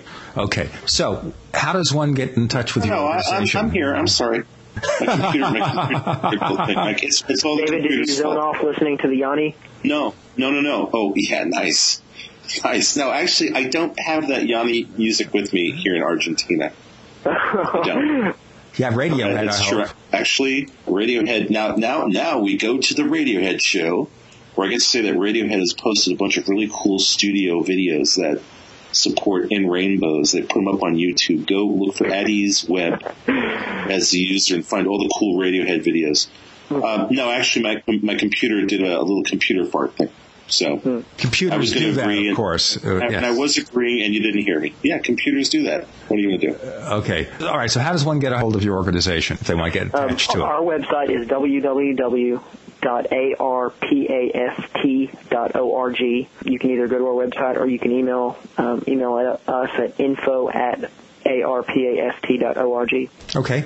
And is this open to membership from people outside of Arkansas? Do you have to be in Arkansas to do this? Nope, absolutely not. We have members from all over the country. Actually, we have members from outside the country. We've got uh, one member that's in Singapore and one member from in, uh, in Australia. We have members in California, Washington, Florida. No, you don't have to be specifically in Arkansas. The members that are outside of the state of Arkansas are kind of a um, they're kind of going to be our test case test cases for our online web training. So go ahead and sign up if you're interested. Join. Okay, that sounds good. Okay, let's talk about the case with names omitted. Okay. Yeah, it was it was a very interesting one. Um, like I said, in my present organization, uh, I've able to been a little bit more picky about the investigations that we've gone on. But this particular one was a uh, prior organization that I was affiliated with. It was a gentleman. I won't say his location, but he was a uh, Korean and Vietnam War vet. He's an older gentleman. That was his his um, complaint was. I don't want to crack up telling you guys about this, but he was being visited in the middle of the night by two female spirits, and they were engaging in um, they were engaging in actions with him well, he wanted us to invest. Su- succubi. What? Those are succubi. Yeah, something like that. Yeah, um, succubus. Lilith okay. or succubus. Yeah. Yes. Well, okay. he, he wanted us to come investigate it, and we're not Ghostbusters, and even in the previous organization we weren't either. But he wanted us. You don't have a particle get, accelerator like they did. No, no particle accelerator, and you you got to remember never to cross the streams. But his deal was he did not want us to get rid of them. He just wanted us to be able to make it so it was on his own terms. Basically, every night this was occurring to him. This was occurring with him and he had no control over it. He was getting continually actioned every night, and he didn't want it to go away. He just wanted us to be able to you know, have a talk with the spirits and say, you know, can we can he just do it when he wants to? So, you know, that, that was probably one of the more humorous ones that I've been to. Okay, Um, so basically, it's not that he was frightened by them. It was, look, don't come around when my wife's here, or something. Well, he wasn't married, um, but it, it was apparently the frequency. You know, as uh, as us married guys can attest to, that's not a problem because there's you know there's no frequency. But yeah, Oh, Speak for yourself, Larry. Oh, you guys are yeah you're this went to a dark place off quick. Wow. Do I? I kind of like it. This went to a very dark place very quickly. Don't even want to touch that with a 10 foot pole. Don't even say anything. He was a single man, um, but he was apparently this was an every night occurrence for him, and he he didn't want it every night. He wanted it on his own terms, just basically when he wanted it. So you know, we had to explain to him that that's you know that's really not something that we do. Um, we'll be happy to come in and investigate what this is, and you know see if we can you know give you a, a rational explanation for what's occurring, but we don't really have any way to to facilitate exactly what you're wanting. So yeah, that was probably one of the more humorous ones. I had another interesting one where a, a guy wanted us to come investigate his bathtub because there was a vampire that was in it. This vampire would show up in his bathtub only, not the rest of his house, but the the uh, vampire would be in his bathtub every evening at 10:30 sharp. So you know Did he that was have to bleed into the bathtub to feed the vampire? What's going on here? Now wait a minute. Wait a minute. You- Hold you on. No, to- no, seriously. Yeah, you had to go investigate the bathroom. You had to check the bathroom out. So No, but wait a minute. Now, now, Larry, here's the thing. You have two people coming to you saying they've got recurring events happening at a specific time, in fact. I mean, so aren't you curious enough to go in Well, and set up a timer? You know, I- I've got a very, very highly tuned piece of equipment, and it- it's probably the most highly tuned piece of equipment that, that's in my arsenal. It's called the BS detector. All right, yeah, I knew about that. The BS detector pretty much it knows all, and you know, you, within the first couple of seconds of talking to somebody, you can generally tell how legitimate they are, and you would not believe, or actually, maybe you probably, you guys probably would believe the amount of crackpots that will contact paranormal investigation groups, you know, just for the oh, attention alone. I mean, you know, there are people that are lonely, people that are, you know, really want to have somebody to talk to.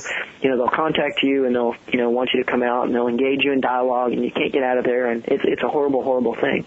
But yeah, I mean, there's there are so many weirdos that are out there that you know you you really have to you have to have that finely tuned sense, or else you, you'll be stuck investigating just nonsense. All right, so we understand here that people want to play games with you. So at that point, how do well, you actually, separate? I don't Sure. know if it's so much that they want to play games. I, you know, I think a lot of the people legitimately believe it, but you know, the people, a lot of those people are really, you know, kind of two sheets to the wind as it is. I mean, it's not that there are a lot of them. I'm sure a lot of them are, but I, I don't think the majority of people are just doing it just to, you know, get the attention so much as it is that they actually believe something is occurring. Okay, so it's not a question of making up a story. It's a question of being fooled or being deluded or just imagining it, whatever. Yeah, I, I think that's that's more the case. Uh, there are the people that definitely just want the attention. They're the people that you know they like to be able to say, "Oh, I've got ghost hunters coming to check out my house tonight." You know, people that really enjoy that attention. But you know, I think the vast majority of the people that contact us that are that are less than legit are are you know they they really believe what's going on, as crazy as it may sound.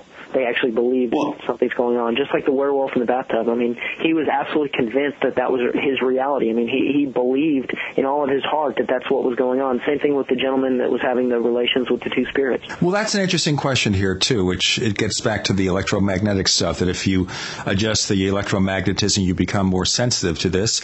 And then you mentioned almost at the beginning of the show, most of the outset, the collective unconscious. Does that mean that perceptively humanity is creating this phenomena? Or we're all linked. Okay. It, it could be it could be one and the same thing too. You know, if you've ever read anything about the akashic field, if or you know, it, was it Jung that had the theory of collective subconscious? Yes, that was his theory. Right. Well, Uh, he actually yeah. had a UFO book about. Did he really? Yes, about UFOs being part of our collective unconscious. I did not know that. Yes, it was in the 1950s. I'm sure it sold like 10 copies because it was rather a deep read. I read it way back when. This is when I was young and foolish, and now I'm just old and decrepit, so I wouldn't possibly read it again. But yeah, he definitely did. Huh. I'll have to research that. That's I did not know that. But yeah, there there could be you know that that's one of the um, that's one of the uh, the tenets of the book that we're going to be writing is that there is this field that connects everything, living and and uh, not consciously and subconsciously. So yeah, I think there is. There's definitely that that that grid or that field that connects us all. Yeah, but seeing that that's another way to describe religion. I mean, you sure you're not writing about religion? Well, see, Uh. but this is this is where science and faith start to cross one another, and and I think there are a lot the of line, people. The line definitely blurs. Right. Right. I mean, at a certain point in time in human history, these things were connected. And then as the industrial age came upon us, these things got completely separated. Do you think that maybe there's some possibility that the route to the answers involves crossing the beams as they were? I mean, do you think that, that maybe that might be a productive route to go? That's possibly. I mean, it's yeah, that could very possibly be. But again, you know, if we're trying to approach this, and you know, that's how we are. We're trying to approach this from the scientific perspective rather than the the uh, the religious perspective of things. How, how do you take a religious experience, or how do you take a religious belief and quantify that in scientific terms? How, how do you actually take what someone is, you know, what their their belief system is, and turn that into actual two dimensional hard data? You know, way back when, again, John Keel, in one of his books, maybe more than one of his books, but I know of at least one of his books where he says this, that God is this huge, sprawling, computerized entity, and that this computerized entity may not be quote unquote sane, or at least what we regard as sane. So it might make for a very interesting reality that is not something that's a solid reality, but is like clay. It's manipulated, it's molded. I hear the sounds of silence. Well, it's an interesting theory. I'm trying to I'm trying to digest that a little bit, trying to trying to uh, put that in the Gene's context. getting all philosophical on us. That, that's pretty deep, actually. You know, we, we try completely to remove religion and theology from what we do. Uh, you know, again, as a science-based organization, we're looking at, at, at facts. We're looking at black and white things. And, you know, I, I don't think necessarily that religion and paranormal events or, or phenomena have to be and in fact I don't think that they are interrelated at all. I think they're two completely separate things. I think you can take religion completely out of the picture and still try to quantify a paranormal event strictly on environmental conditions or on, on data alone. Well, it's, an interesting see- idea. I just I, I'm not sure how you know how you would kind of put the two together.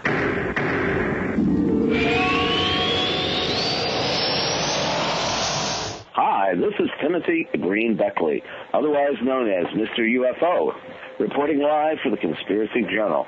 And we have a special offer to the listeners of the Paracast. Want to receive our publications for free?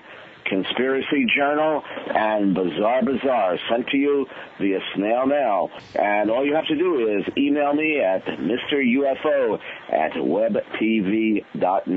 That's MRUFO at webtv.net, and we'll send you two of the most exciting publications. But we do need your actual address because these are physical publications, and you'll enjoy all the latest articles by some of the leading researchers in the field, as well as up-to-date information on the latest book and videos, and it's all for free. Or drop us a line, Mr. UFO at webtv.net. Hey there, listeners. Have you ever thought about hosting your website? You know where you can actually host your blog or your web page? Well, I'll tell you where to go. Host I can. Host I can. And as a matter of fact, they provide all our hosting too for this site. And guess what? Their price starts at only $7 a month. How could you go wrong? Its reliability and speed speaks for itself, and that's why we're able to provide you with this radio show that you're listening to right now. It's Host I Can. Give them a try. You'll be glad you did. To learn more about Host I Can, go to this website, techbroadcasting.com. That's techbroadcasting.com slash host. techbroadcasting.com slash host. And you'll learn more about Host I Can.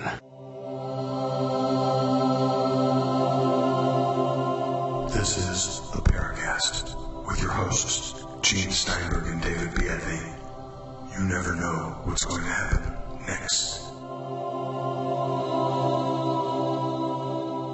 We're in the Paracast with Gene Steinberg and David Biedney, and we're right now entertaining Larry Flaxman with our nonsense. He heads up the Arkansas Paranormal and Anomalous Studies team, and out of that difficult name is someone who's really interested in looking at a lot of possibilities for paranormal events, and ladies and gentlemen, that could include UFOs, although some people want to separate this. What about quantum mechanics and quantum theory and all this other stuff. Now, we have the quantum reality where supposedly you look at something, the process of looking at that has the effect of changing mm-hmm. the event by perceiving it. In fact, there's a, someone came up with a theory, and it hasn't been given peer review, that by observing dark matter, we are somehow causing Yeah, the universe to self destruct at a more rapid pace.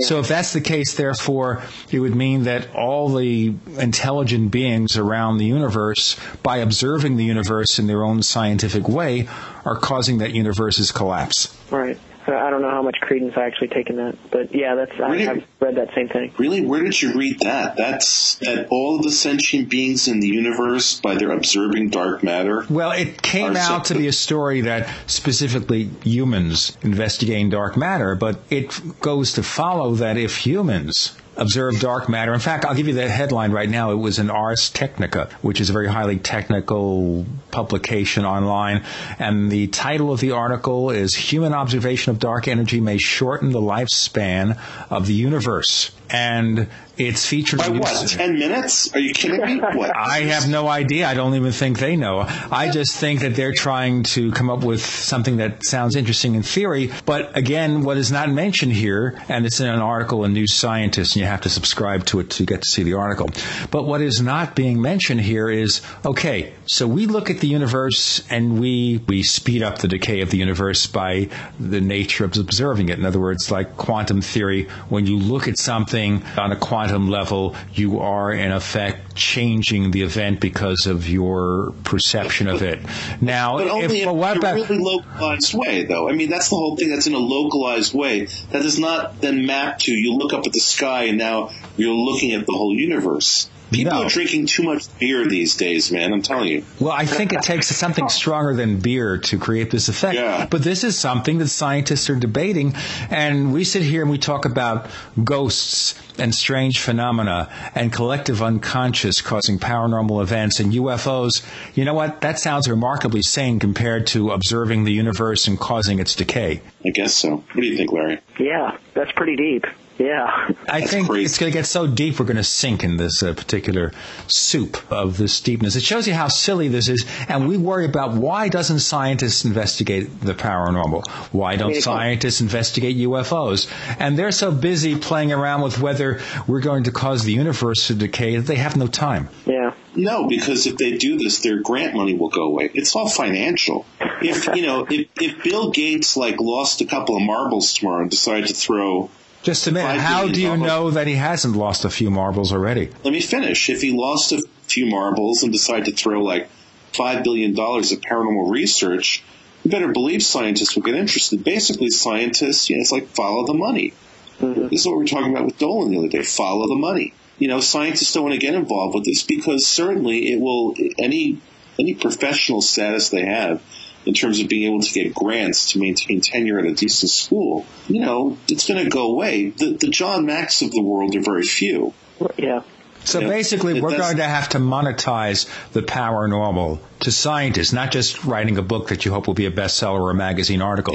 But you will have to monetize it. The government or some private agency has to give you a grant, and then you'll look for ghosts. You'll be a ghost hunter, or not cable gonna TV will hire you. Of course, it won't. No. It's not. It's not going to happen. It's like, well, here's the thing, Larry. I, I know your organization is filing for uh, Nonprofit, for, for tax exemption. Right, right. So, I mean, how is that process going? Because this is a good indicator of how seriously anybody in power would take such a thing. Are you guys finding that getting tax exemption status, that becoming a nonprofit, is something that you're going to be able to do easily, or, the, or are you going to face some tough questions? It's not a hard process. It's just a very lengthy process. It's not difficult at all. There's there's quite a few paranormal groups actually that have gotten 501c3 status. I mean, as either an educational entity or a research entity. What we're going for our 501c3 is as a research organization. Um, it, it's not difficult. It's just a very laborious, time-consuming process. In the UFO field, NICAP was, of course, a tax-exempt organization. I think MUFON is, and certainly certainly the Aerial Phenomena Research Organization by the late Coral and James Lorenzen, those were tax exempt. So I assume that with the proper degree of Yeah, efforts it- and labor, you can do it. Sure. Yeah, it just it takes a while. Now, what is hard is we- we're going for some NSF grant funding. We are applying for two National Science Foundation grants. One is a seventy-five thousand dollar grant, and the other one's a three million dollar grant. That's what we're running into difficulty with. That um, there's a tremendous amount of a tremendous amount of paperwork that has to be done for that. And that, you know, going back to what you were saying about scientists following the money, that's exactly right. And if you've got the money and you can entice the scientists over your direction, um, you know, you, you've got a, a very good thing going there. So that's what we're working through right now is trying to get that going. But do you think that's going to be, uh, you know, a, a, a productive thing? Is that a I productive do. search? Yeah, the gentleman that's writing up our, our grant proposal stuff for us has done this numerous other times, uh, not with paranormal groups, obviously, but he he thinks that based on our mission, you know, the way that we've formulated the group, that it's not going to be a problem because we can clearly articulate um, the experiments that we're wanting to actually be able to do. We're able to articulate, you know, what the aim and the organizational goal of our our group is. So, you know, once you have that and you have an idea of what you're wanting to do and what how you're wanting to do it, it's not hard to do that, to get the money for that either. But again, it's it's a very time-consuming, laborious process. You know, I want to ask about something here, which is we were talking just a few weeks ago about what's wrong with the UFO field, about all the problems it has, and maybe throw out UFO research, start again. Now, obviously, we've had a number of organizations dealing with the paranormal over the years, and I don't think we necessarily know a lot more about it today than we did 10 years ago, 20 years ago, 50 years ago, 100 years ago. Correct me if I'm wrong. No, you're right. Okay, so now looking at the past and looking at the fact that things haven't worked out in a productive fashion, what do you do to change the texture of this research? How do you say, okay, we haven't done anything up to now, but it's 2007, 2008 is coming up, and we're going to succeed where the others have failed? How are we going to do this? I think the biggest challenge that the groups of past have have faced have been collaboration and actually lack of collaboration. You know, communication wise between the groups, even even nowadays, it's, it's pretty ab- abysmal. As you mentioned before, you know that there's infighting, there's all kinds of drama, there's you know just a lot of stuff that goes on, and it, it probably happens in the UFO field as well. I'm, I'm not privy to that, but in the Oh, yeah. Sure. But one of the things that I think is coming down the pike, and it's something that I'm starting to see more and more groups taking an importance in, is active collaboration with other groups. You know, especially with the internet. You know, the internet's opened up worlds of communication among groups all over the country, all over the world that we haven't had in the past. So the way that it's going to get done, and the way that I think we're going to get the answers, um, is by group collaboration. It's by sharing our research data. And again, with the research database that we've created, it's it's going to be an international uh, database where researchers from all over the world will have access to input data into it, to correlate, do queries on it. You know, having a national clearinghouse, if you will, of paranormal data that's accessible to all groups, I think is really going to it's it's going to be the, the step in the correct direction. I know the way that we're wanting to approach that, um, especially to ensure that we get clean data from all the groups that are inputting data into it. I think we're doing it the right way, and I think that our perspective on how the groups need to be sharing the data and what they need to do to collaborate um, is, is probably what's going to be the most helpful in you know the upcoming years as far as us finding answers and getting things that we haven't been able to do in the past. So how do you fund all this, Larry? I mean, you know, you're talking about a lot of work. Yeah, most of it is it's self-funded. Our organization is we are nonprofit now. We're just not 501c3 profit. We're not federally nonprofit. So you know we get people that'll donate sums of money. Um, I put a tremendous amount of money into it. And the the uh, vice president puts money into it. It's all personally funded, you know, gifts and donations of stuff. So, you know, it, it's it's a labor of love. Just like you know, people spend money on golfing equipment, we spend our money on this, and that's you know that's how it funds it. Now let's look at getting along, as they say. Why can't we get along? So, are you in touch with the other paranormal groups around the country, around the world? Yeah, we are actually we're a member of the TAPS family, the Ghost Hunters from TV. So we actually collaborate with all of the TAPS families throughout the country, as well as other groups that are that are not members of the families. Um, we do a lot of stuff with groups from Texas. We've done joint collaborations with a group from Louisiana. We've done some things uh, in Helena, Arkansas. We, we've done a lot of, of collaborative things. The thing that you really need to keep in mind, though, is or pay attention to is when you're looking at doing collaborative events with other groups, are that you want to try to align yourself with groups that have the same goals as you do. And that's, you know, that's the one thing that we've kind of had some difficulty with. A lot of the groups, I, should say most of the groups that are out there don't approach things from the same perspective or uh, use, utilize the same methodologies that we do. You know, a lot of groups will use psychics or sensitives on their investigations and we won't. A lot of groups don't have any knowledge or training whatsoever in equipment. Most groups don't have any equipment other than a video camera or, you know, a cheap digital recorder. So we've, we've been a little bit selective about the groups that we've chosen to collaborate with just because of the fact that we wanted to make sure that we aligned ourselves with groups that would best represent, they, they would bring strengths to the, table and that would best represent the paranormal community as a whole. So yes, we are doing that. Um, we're not doing it with every group that's out there simply because of that, that fact that I just mentioned.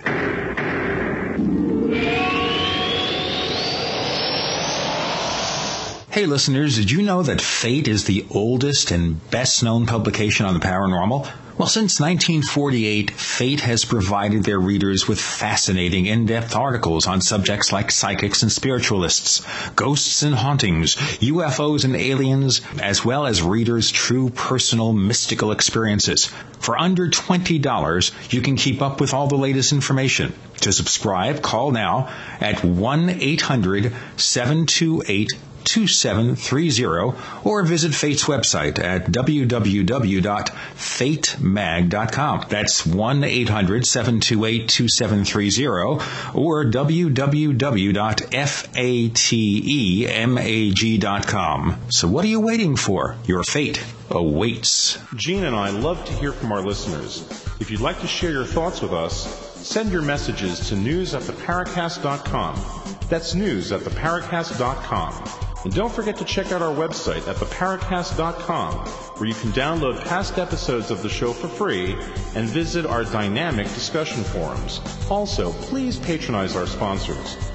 Tell them that you heard their ads on the Paracast. They'll appreciate it, and we will too. She came to Earth to conquer our planet. He traveled to the future to conquer her heart. Experience the adventure of a lifetime. Attack of the Rockoids. The critics are raving about Attack of the Rockoids. One reviewer writes, The father and son writing team of Gene and Grayson Steinberg have written a marvelous, fast-paced story of interstellar warfare and star-crossed love. The battle scenes are so descriptive you can see the explode and be consumed by gigantic balls of flame. I enjoyed this story, and the authors say there is more to come about the characters and the future world of the Rockoids. Fans of Star Wars and Star Trek will enjoy this story and look forward to many more adventures of Ray and Xanther. That's Attack of the Rockoids. Order your copy direct from Amazon Books, or check out a sample chapter and get a special discount on your copy direct from www.rockoids.com. That's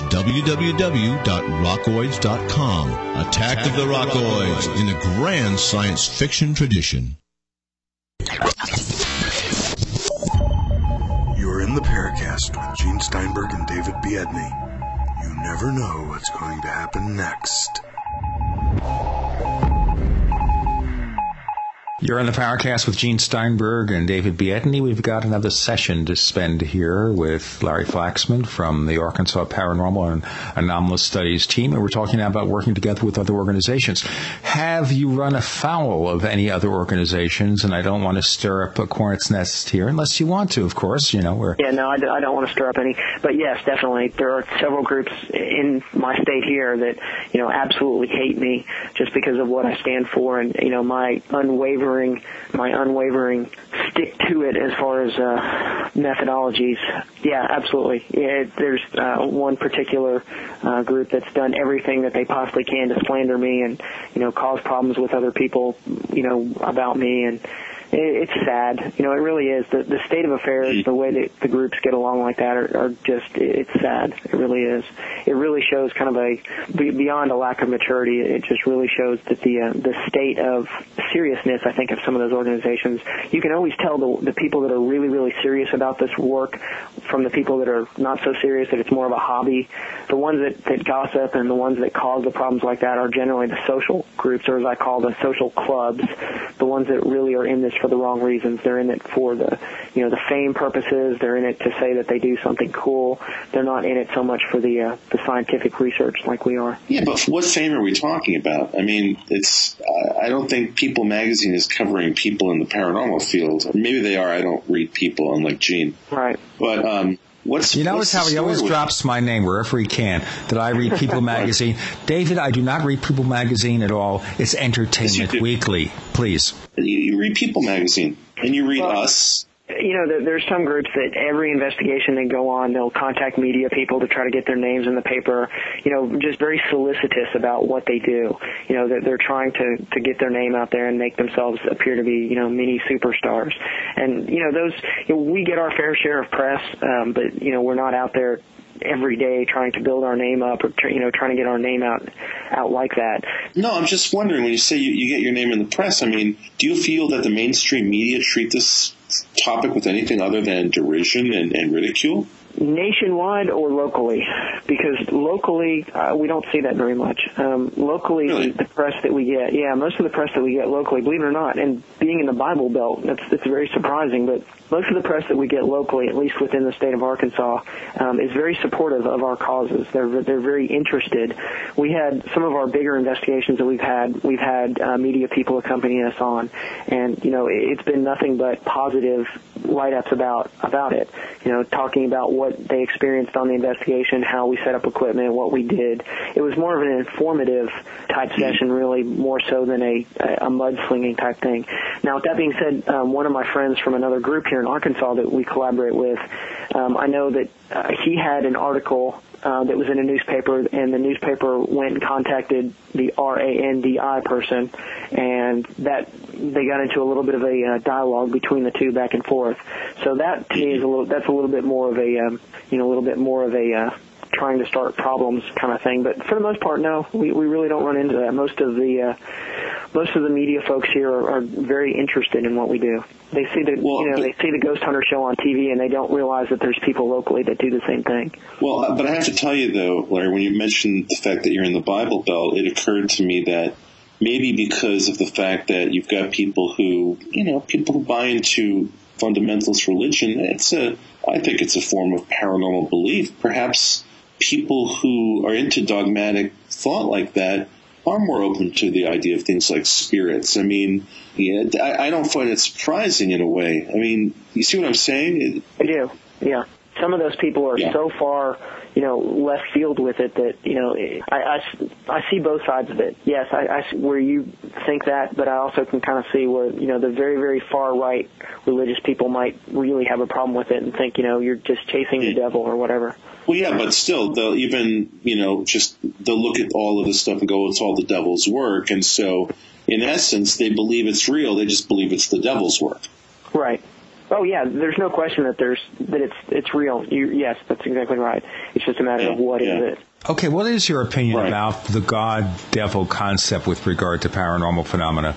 Well, I'm I'm very atheistic when it comes to that. The whole you know, paranormal investigation, I think of and try to separate religion from that. So I don't know that I necessarily believe what the mainstream population believes about that. You know, you know, there's people that are that consider themselves demonologists or people that are are experts in you know certain occultish type things like that. And you know, I really don't have any. Um, I don't really have any input on that. Don't know if I necessarily believe it for sure. I mean, there, there's not been anything that I've seen that would kind of sway me either way on that. Mm. We but, almost you know, had unison there, David. Larry, here's the thing. So I'm wondering, what's your personal religious background? I'm Jewish. But with that being said, I'm, I'm actually very, um, I'm very much an atheist. I'm Jewish, but I, I'm not, you know, other than the major holidays, I'm not, I don't practice. So I don't bring religion into what I do as a paranormal investigator. It's, it's kind of a, a completely separate piece. But then again, and this is something that Gene and I that we've had to deal with, which is people look at any level of interest in paranormal topics, and they they look at that almost as a faith-based belief system. I mean, how do you feel about that? I mean, I, I think everyone's entitled to their own their own opinions and their own beliefs. I mean, you know, just because you may not believe the same thing based on your religion, I don't think that's any you know that that's not necessarily a reason to uh, either believe or not believe or you know I don't really know how to answer that. Actually. Do you find that's another point which maybe relates to demographics, and I'll ask you this: Do you find that, for example, people who have encounters of this nature tend to reflect one particular religious class or another? Well, being in the South and being in the Bible Belt, the vast majority of the people that are here are Baptist. So the vast majority of the individuals that we've uh, spoken with, that we've done investigations with, they are of the Baptist persuasion. I don't know if that's if that would be a nationwide indicative trend, but it, it certainly is. We're in, in my location. Well, where you are, sure. Right. Sure. Okay, well, so looking at this from a religious standpoint, do you know any Jews other than David who've had paranormal encounters? Uh, actually, no, I do not. And I didn't realize, David, you were. Uh, yeah. Yeah. Gene and I are both Jews, though Gene, I think at this point, is technically a Buddhist. Right? Well, no, I think that's true. I think Gene is a, is a, is a chicken eating, chocolate drinking Buddhist. Yeah, I think that's the deal. I, I, read about I read that on your, your Facebook page, dude. That's right. Well, I think it was hacked, actually. Okay. Well, let me ask no, you a question. Think, David, with yeah. you being Jewish, what do you think about that? You've had experiences. You've had things that have happened to you. How do you reconcile? Right. You know, how do you reconcile the two? I, I'm just basically a Jew by birth, and and the fact that I have a Star of David tattooed on my arm. I'm not in any way a traditional Jew. That's exactly. I, I like to, yeah, I like to think of myself as a, as a ciudadano global, which I'll let Gene translate, even though he doesn't want to. He doesn't but, speak you know, Spanish, I'm, so he can't. Oh, ciudadano global. It's not hard to translate. A global citizen. Mm-hmm. Uh, you know, I, I'm at a point where I look at the planet as a planet, and nationalism to me is is antiquated, should go away. The same way that religion is antiquated, should go away. Right. Um, unfortunately, I think these things are programmed into us to make us uh, easier to control. But you know, in a perfect world, I would do away with nationalism. I would do away with religion. I, I don't think it, it serves any particularly useful purpose. If it gives people some comfort, that's great. But unfortunately, in the world we live in today, nationalism and religion, I think, are, are both very, in many ways, very undesirable, uh, sort of divisive elements. And I know that we'll get we'll get our share of email now from people going, "Oh, David's bashing religion again." But ultimately, I think that you know any sort of belief system is potentially dangerous to us uh, because it allows us to live in denial and uh, and not deal with the real, the true things that govern how our world work you know, but that that's the human condition. I mean, at the same time, what it makes me realize, I mean, having paranormal experiences, I think humbles one. It makes one realize that we really don't understand much of anything. We'd like to think we do. Right. I mean, all of religion is based on the idea of, oh, I, you know, we know what the creator looks like. Is you know, we know what the, what the creator smells like. You know, cheese and garlic. It's like you don't know anything about the forces that create this universe. I mean, for crying out loud, we don't know much about what goes on about seven to ten miles down underneath of our planet. We don't really know much about the rock we're on. Hey, yeah. well, that know, even raised another discussion. What if, well, we don't. We don't know anything. You know, what we know is what we're having for dinner tonight if we're lucky. Well, maybe it's too late for that, but I was going to talk about that, and that is there's one theory out there we've mentioned on the Paracast about crypto terrestrials where there's another race coexisting with our own here on Earth, a physical race that might in part be responsible for some of the so-called paranormal phenomena we see, including UFOs. Do you have any feeling or reaction to that, Larry? I've read quite a bit about that. I've read about some of the uh, the underground habitats of those things. Um, uh, you know, I don't know. Uh, you know, is it something that's truly inside the Earth, or is it something that's on a different dimensional plane? I don't know. I've, I've like I said, I've read about it. I don't really have enough personal experience with that really uh, to offer any kind of objective uh, statement about that, but uh, you know, it, it's interesting. It's an interesting theory for sure. I notice, you know, when talking with you that you're being very careful and very cagey about coming to any conclusions about any of this stuff. In You your really can't. private thoughts, a little bit, yeah, I think you're being a little careful about what kind of belief systems you might have with regard to this. But having gone through the scene investigating paranormal things, okay, what do you think personally? You don't have to speak for the organization. Larry Flaxman, as a human being, being exposed to lots of reports of strange things going on, what do you believe or what do you theorize? I think I think everything is connected. I think there are there is a massive grid basically that connects everything, and I think within that grid um, there's varying levels and different dimensions. And I I think what's happening, you know, if you look at look at EVPs, if you look at manifestations, spirit manifesta- manifestations, you know, th- there are things that occur every so often. They're not something that's just a, a continual thing. It's almost like the veil is it's either pierced briefly or it's it's sufficiently thin that there's bleed through that comes from this other dimension. Um, I think we're all dimensional beings, and I think that what is traditionally thought of as a paranormal phenomena or a, a, a spirit or a ghost or whatever, I think is is no more dead than you or me. I, I think it's it's just another realm of existence. It's another level of existence. You know, it's it's not necessarily dead people. It's just does that make sense? It's just kind of to, I don't even really Absolutely. know exactly. Yeah, it- absolutely. it- they're not any more dead than you and me. It's just it's just a different level. It's a different vibratory rate. It's a different level. Uh, it's another what's the word I'm looking for? Well, another representation of energy. Really. Yes, That's exactly. is. Yes, Another exactly. organ level organization. Yeah. Okay, but then we go to life after death. Does that mean that when we die, we go to this other dimension? We transfer to another dimension, have some level of existence there? What? Well, you know, I mean, if, if you think about not being able to be created or destroyed, what happens? What are we? You know, and when we die, what happens to that? So, I don't know. You know, from, from the physical perspective, it's pretty obvious what happens. You know, we go into a coffin and we rot. But you know, is our consciousness, is our life energy, um, is that something that can be destroyed, or is that something that can transfer to another another level? I don't know. I don't know the answer to that. Well, actually, I, I think you do know, uh, Larry. I think you do know the answer because Well, that's what I was about to say. I, I think, you know, I don't know this for sure, and of course, there's no way for any of us to, to definitively say 100% this is the way it is. But, you know, I think what happens, you know, when you shuffle off this mortal coil is that, you know, your energy is simply transformed and you, you you move into one of these alternate energy sources, one of these alternate forms of, of reality. You're in a different dimension, basically. I think that's what happens. I, I really do. I think that, you know, when you die, you don't die, per se. Your physical body may die, but your consciousness, your you know, you exi- continues to exist. And I, I think it's just, we may not see it, but it may be right in front of our face, if, if that makes any sense. Okay, so what about reincarnation? When we go to this other place, are we transferred into another body, another vessel, or what? Reincarnation is an interesting thing. I've done a tremendous amount of study on that. Um, you know, it, there's been lots of lots of scientific um, evidence that has actually been done on that, especially with children, with uh, uh, you know children being born speaking languages that they've never been able to, if they've not grown up around, having knowledge of uh, events and things that they they would not normally have knowledge of. I, I don't.